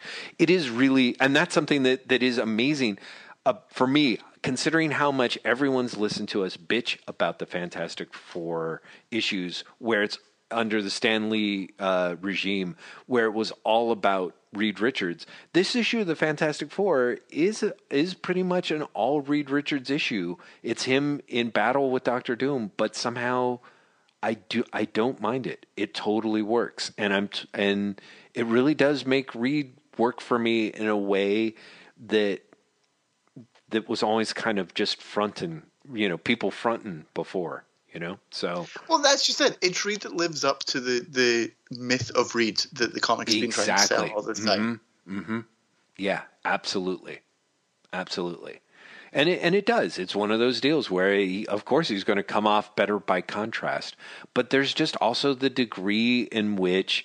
You know, that classic, you know, cliche about how a good superhero is defined by his archenemy. Um, that really works here. That really does work here. Because the fact is, Well, it, it helps that Doom is such a great character. yeah. Like, Doom, Doom, let's be honest, is a more interesting character than Reed.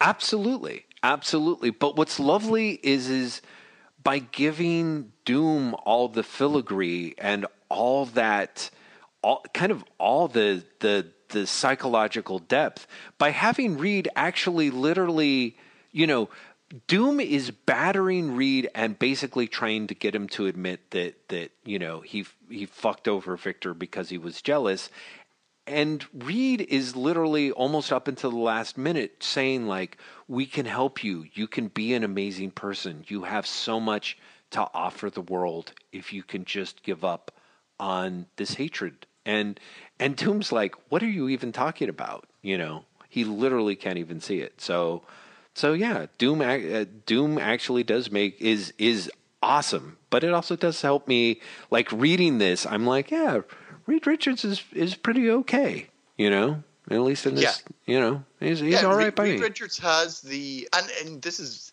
amazingly rare, but Reed Richards gets to be the action hero that he rarely is, because that role is normally taken by Johnny or Ben. Mm-hmm. Mm-hmm. And because they are sent out to the United Nations to prevent the hypnotic statue turning them all into savages, that is really the plot, everyone. Then, then Reed gets the chance to shine. Yeah. Yeah. Totally does totally does. Yeah, it's it's a it's a it's a pretty nice little batch.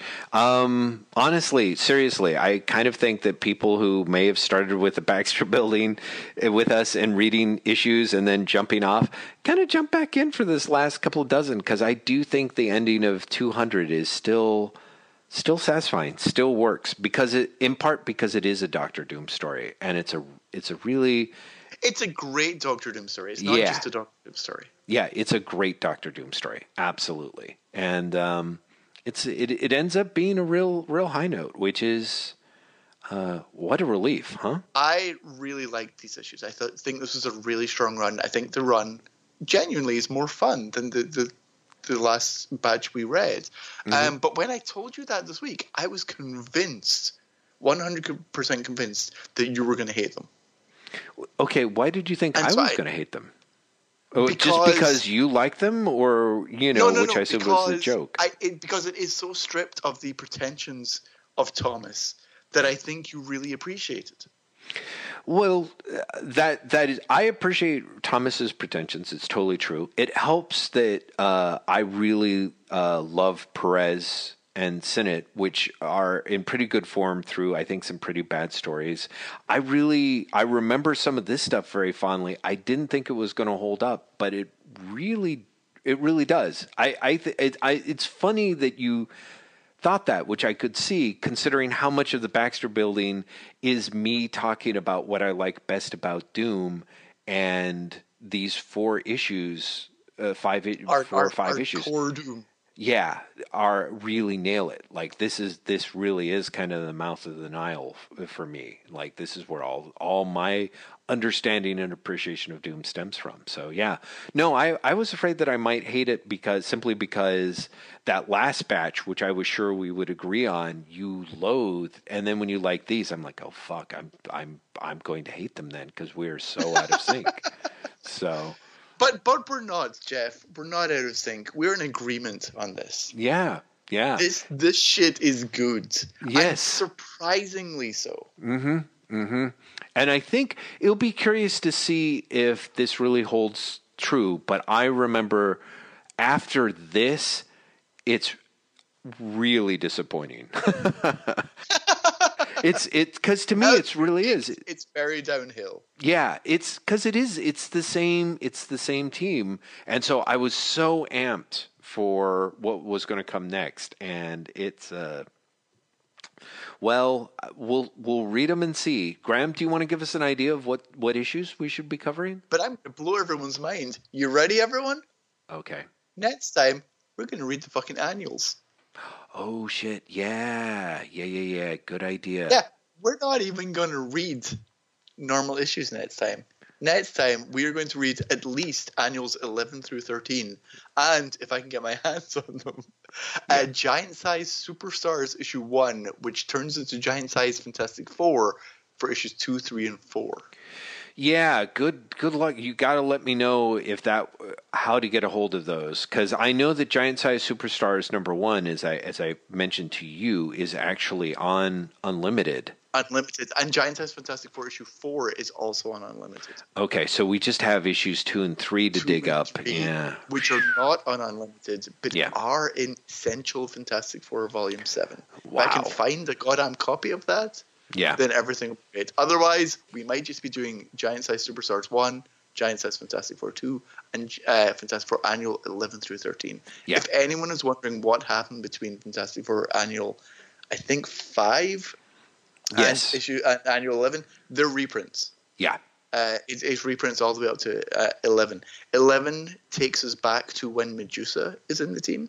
Yep. And then uh, 12 and 13, 13 ends pretty much around now. That's right. Uh, it pretty, Yeah. pretty much coincides with uh, issue 200 because Wait. it has the team getting back together. Yeah, uh, I was going to say I thought I thought eleven was. Oh, never mind. Anyway, Giant Size Superstars number one jumps all the way back to Conway Buckler issue uh, era. So we're going to be we're going to be jumping all We're over the gonna- place a yeah, little bit. jumping yeah. all over. But it, yeah, it, yeah, yeah. It'll, it'll work out. Yes, yes, it totally will. Uh, okay, well that's fabulous. I I have to say I'm looking forward to it. It, it's going to be a bunch of different issues, and it's going to be a bunch of different creators. Uh, and it, it, I think it will be fun, to be perfectly honest with you. But we'll see. If Nothing else. We have Chris Claremont and the first appearance of Madrox the Multiple Man to look forward to. Ooh, yeah, yeah, yeah, yeah. As Giant Size Fantastic Four uh, issue four. That's why it's on Unlimited. Jeff, Yes. Would you like to do the ending this time? Everyone, listen. This is us. This is Graeme. This is me. Uh, as you know, we also have another uh, podcast. Wait, what? That we do um, on other weeks when we're not doing this and or recovering uh, and and healing our brains. Uh, you can find us. We are everywhere, all all over the internet. Uh, we are waitwhatpodcast.com where you'll find show notes for this episode and every episode that we do, as well as uh, sundry writings on comics from uh, not so often myself, unfortunately, these days, but hopefully I'll be pitching in there soon. But Graeme still is in the game, as is the remarkable Mr. Matt Terl. Uh, you can find us on Tumblr, waitwhatpod.tumblr.com, where uh, we post stuff that we think is awesome. Uh, comics related stuff. Graeme is great at that. Up until a few weeks ago, you had me sort of pitching in some stuff. You can find Yeah, us. You were to- totally pitching in, and it was great. You Yeah, were doing yeah. reviews and everything. You were sneaking shit in. I, I was I'm enjoying looking, it. I'm looking forward to your return. I and and I'm I'm hoping to be back at it soon. Believe me. Uh, we are on Twitter uh, separately at um, Wait What Podcast, and uh, we are on the no wait together and separately. Graeme. Oh, end of the night blues, people. Uh, Graeme is on there as Graeme M, G R A E M E M. I'm on there as Lazy Bastard, L A Z Y B A S T I D. And Matt Terl is on there as well as Matt underscore Terl, M A T T underscore T E R L. Uh, blah, blah, blah. We are a Patreon supported podcast where, thank goodness, uh, many wonderful people managed to, to um, sh- have shown their appreciation to us, and which in turn has managed to make us um, remarkably thankful, grateful, and given us a lot of lot of energy, a lot of P and V to continue doing this. Uh, even though this is the 21st issue uh, episode of the Baxter Building, and we've done over 200 issues of Wait What podcast, where you can find them online on Stitcher, on iTunes, or at our website all free thanks to again the support of these wonderful people including the kind crew at american ninth art studios and empress audrey queen of the galaxy. Uh, we are especially grateful to them for their continuing support of the podcast and in the empress audrey's case for not crushing the galaxy in her enormous cosmic paw. Uh, graeme what else did i miss No, I you did it all, and you did it amazingly, Jeff. I'm I'm in awe. I genuinely am. That's kind of amazing. And the sad thing is, I made you do that, and you also have the the the sign off for the show as well. We will be back with New Baxter Building, where we do annuals for a change uh, in about a month. our schedule is going to get kind of weird for uh, October and November. Just Mm-hmm. want to throw that out there right now. Various things are happening. None of them bad. In fact, in Jeff's case, very good. I think. Mhm. Yeah. Uh, but it's going to make our schedule kind of weird. So keep your eyes on waitwhatpodcast.com and or the uh, Wait What Twitter account. Yeah. We will And keep will you up to date. on scheduling up there. But Jeff, in the meantime, I believe you have a perfect sign-off note. I do. Thank you, everyone, for joining us, and we will see you next time in the lobby of the Baxter Building.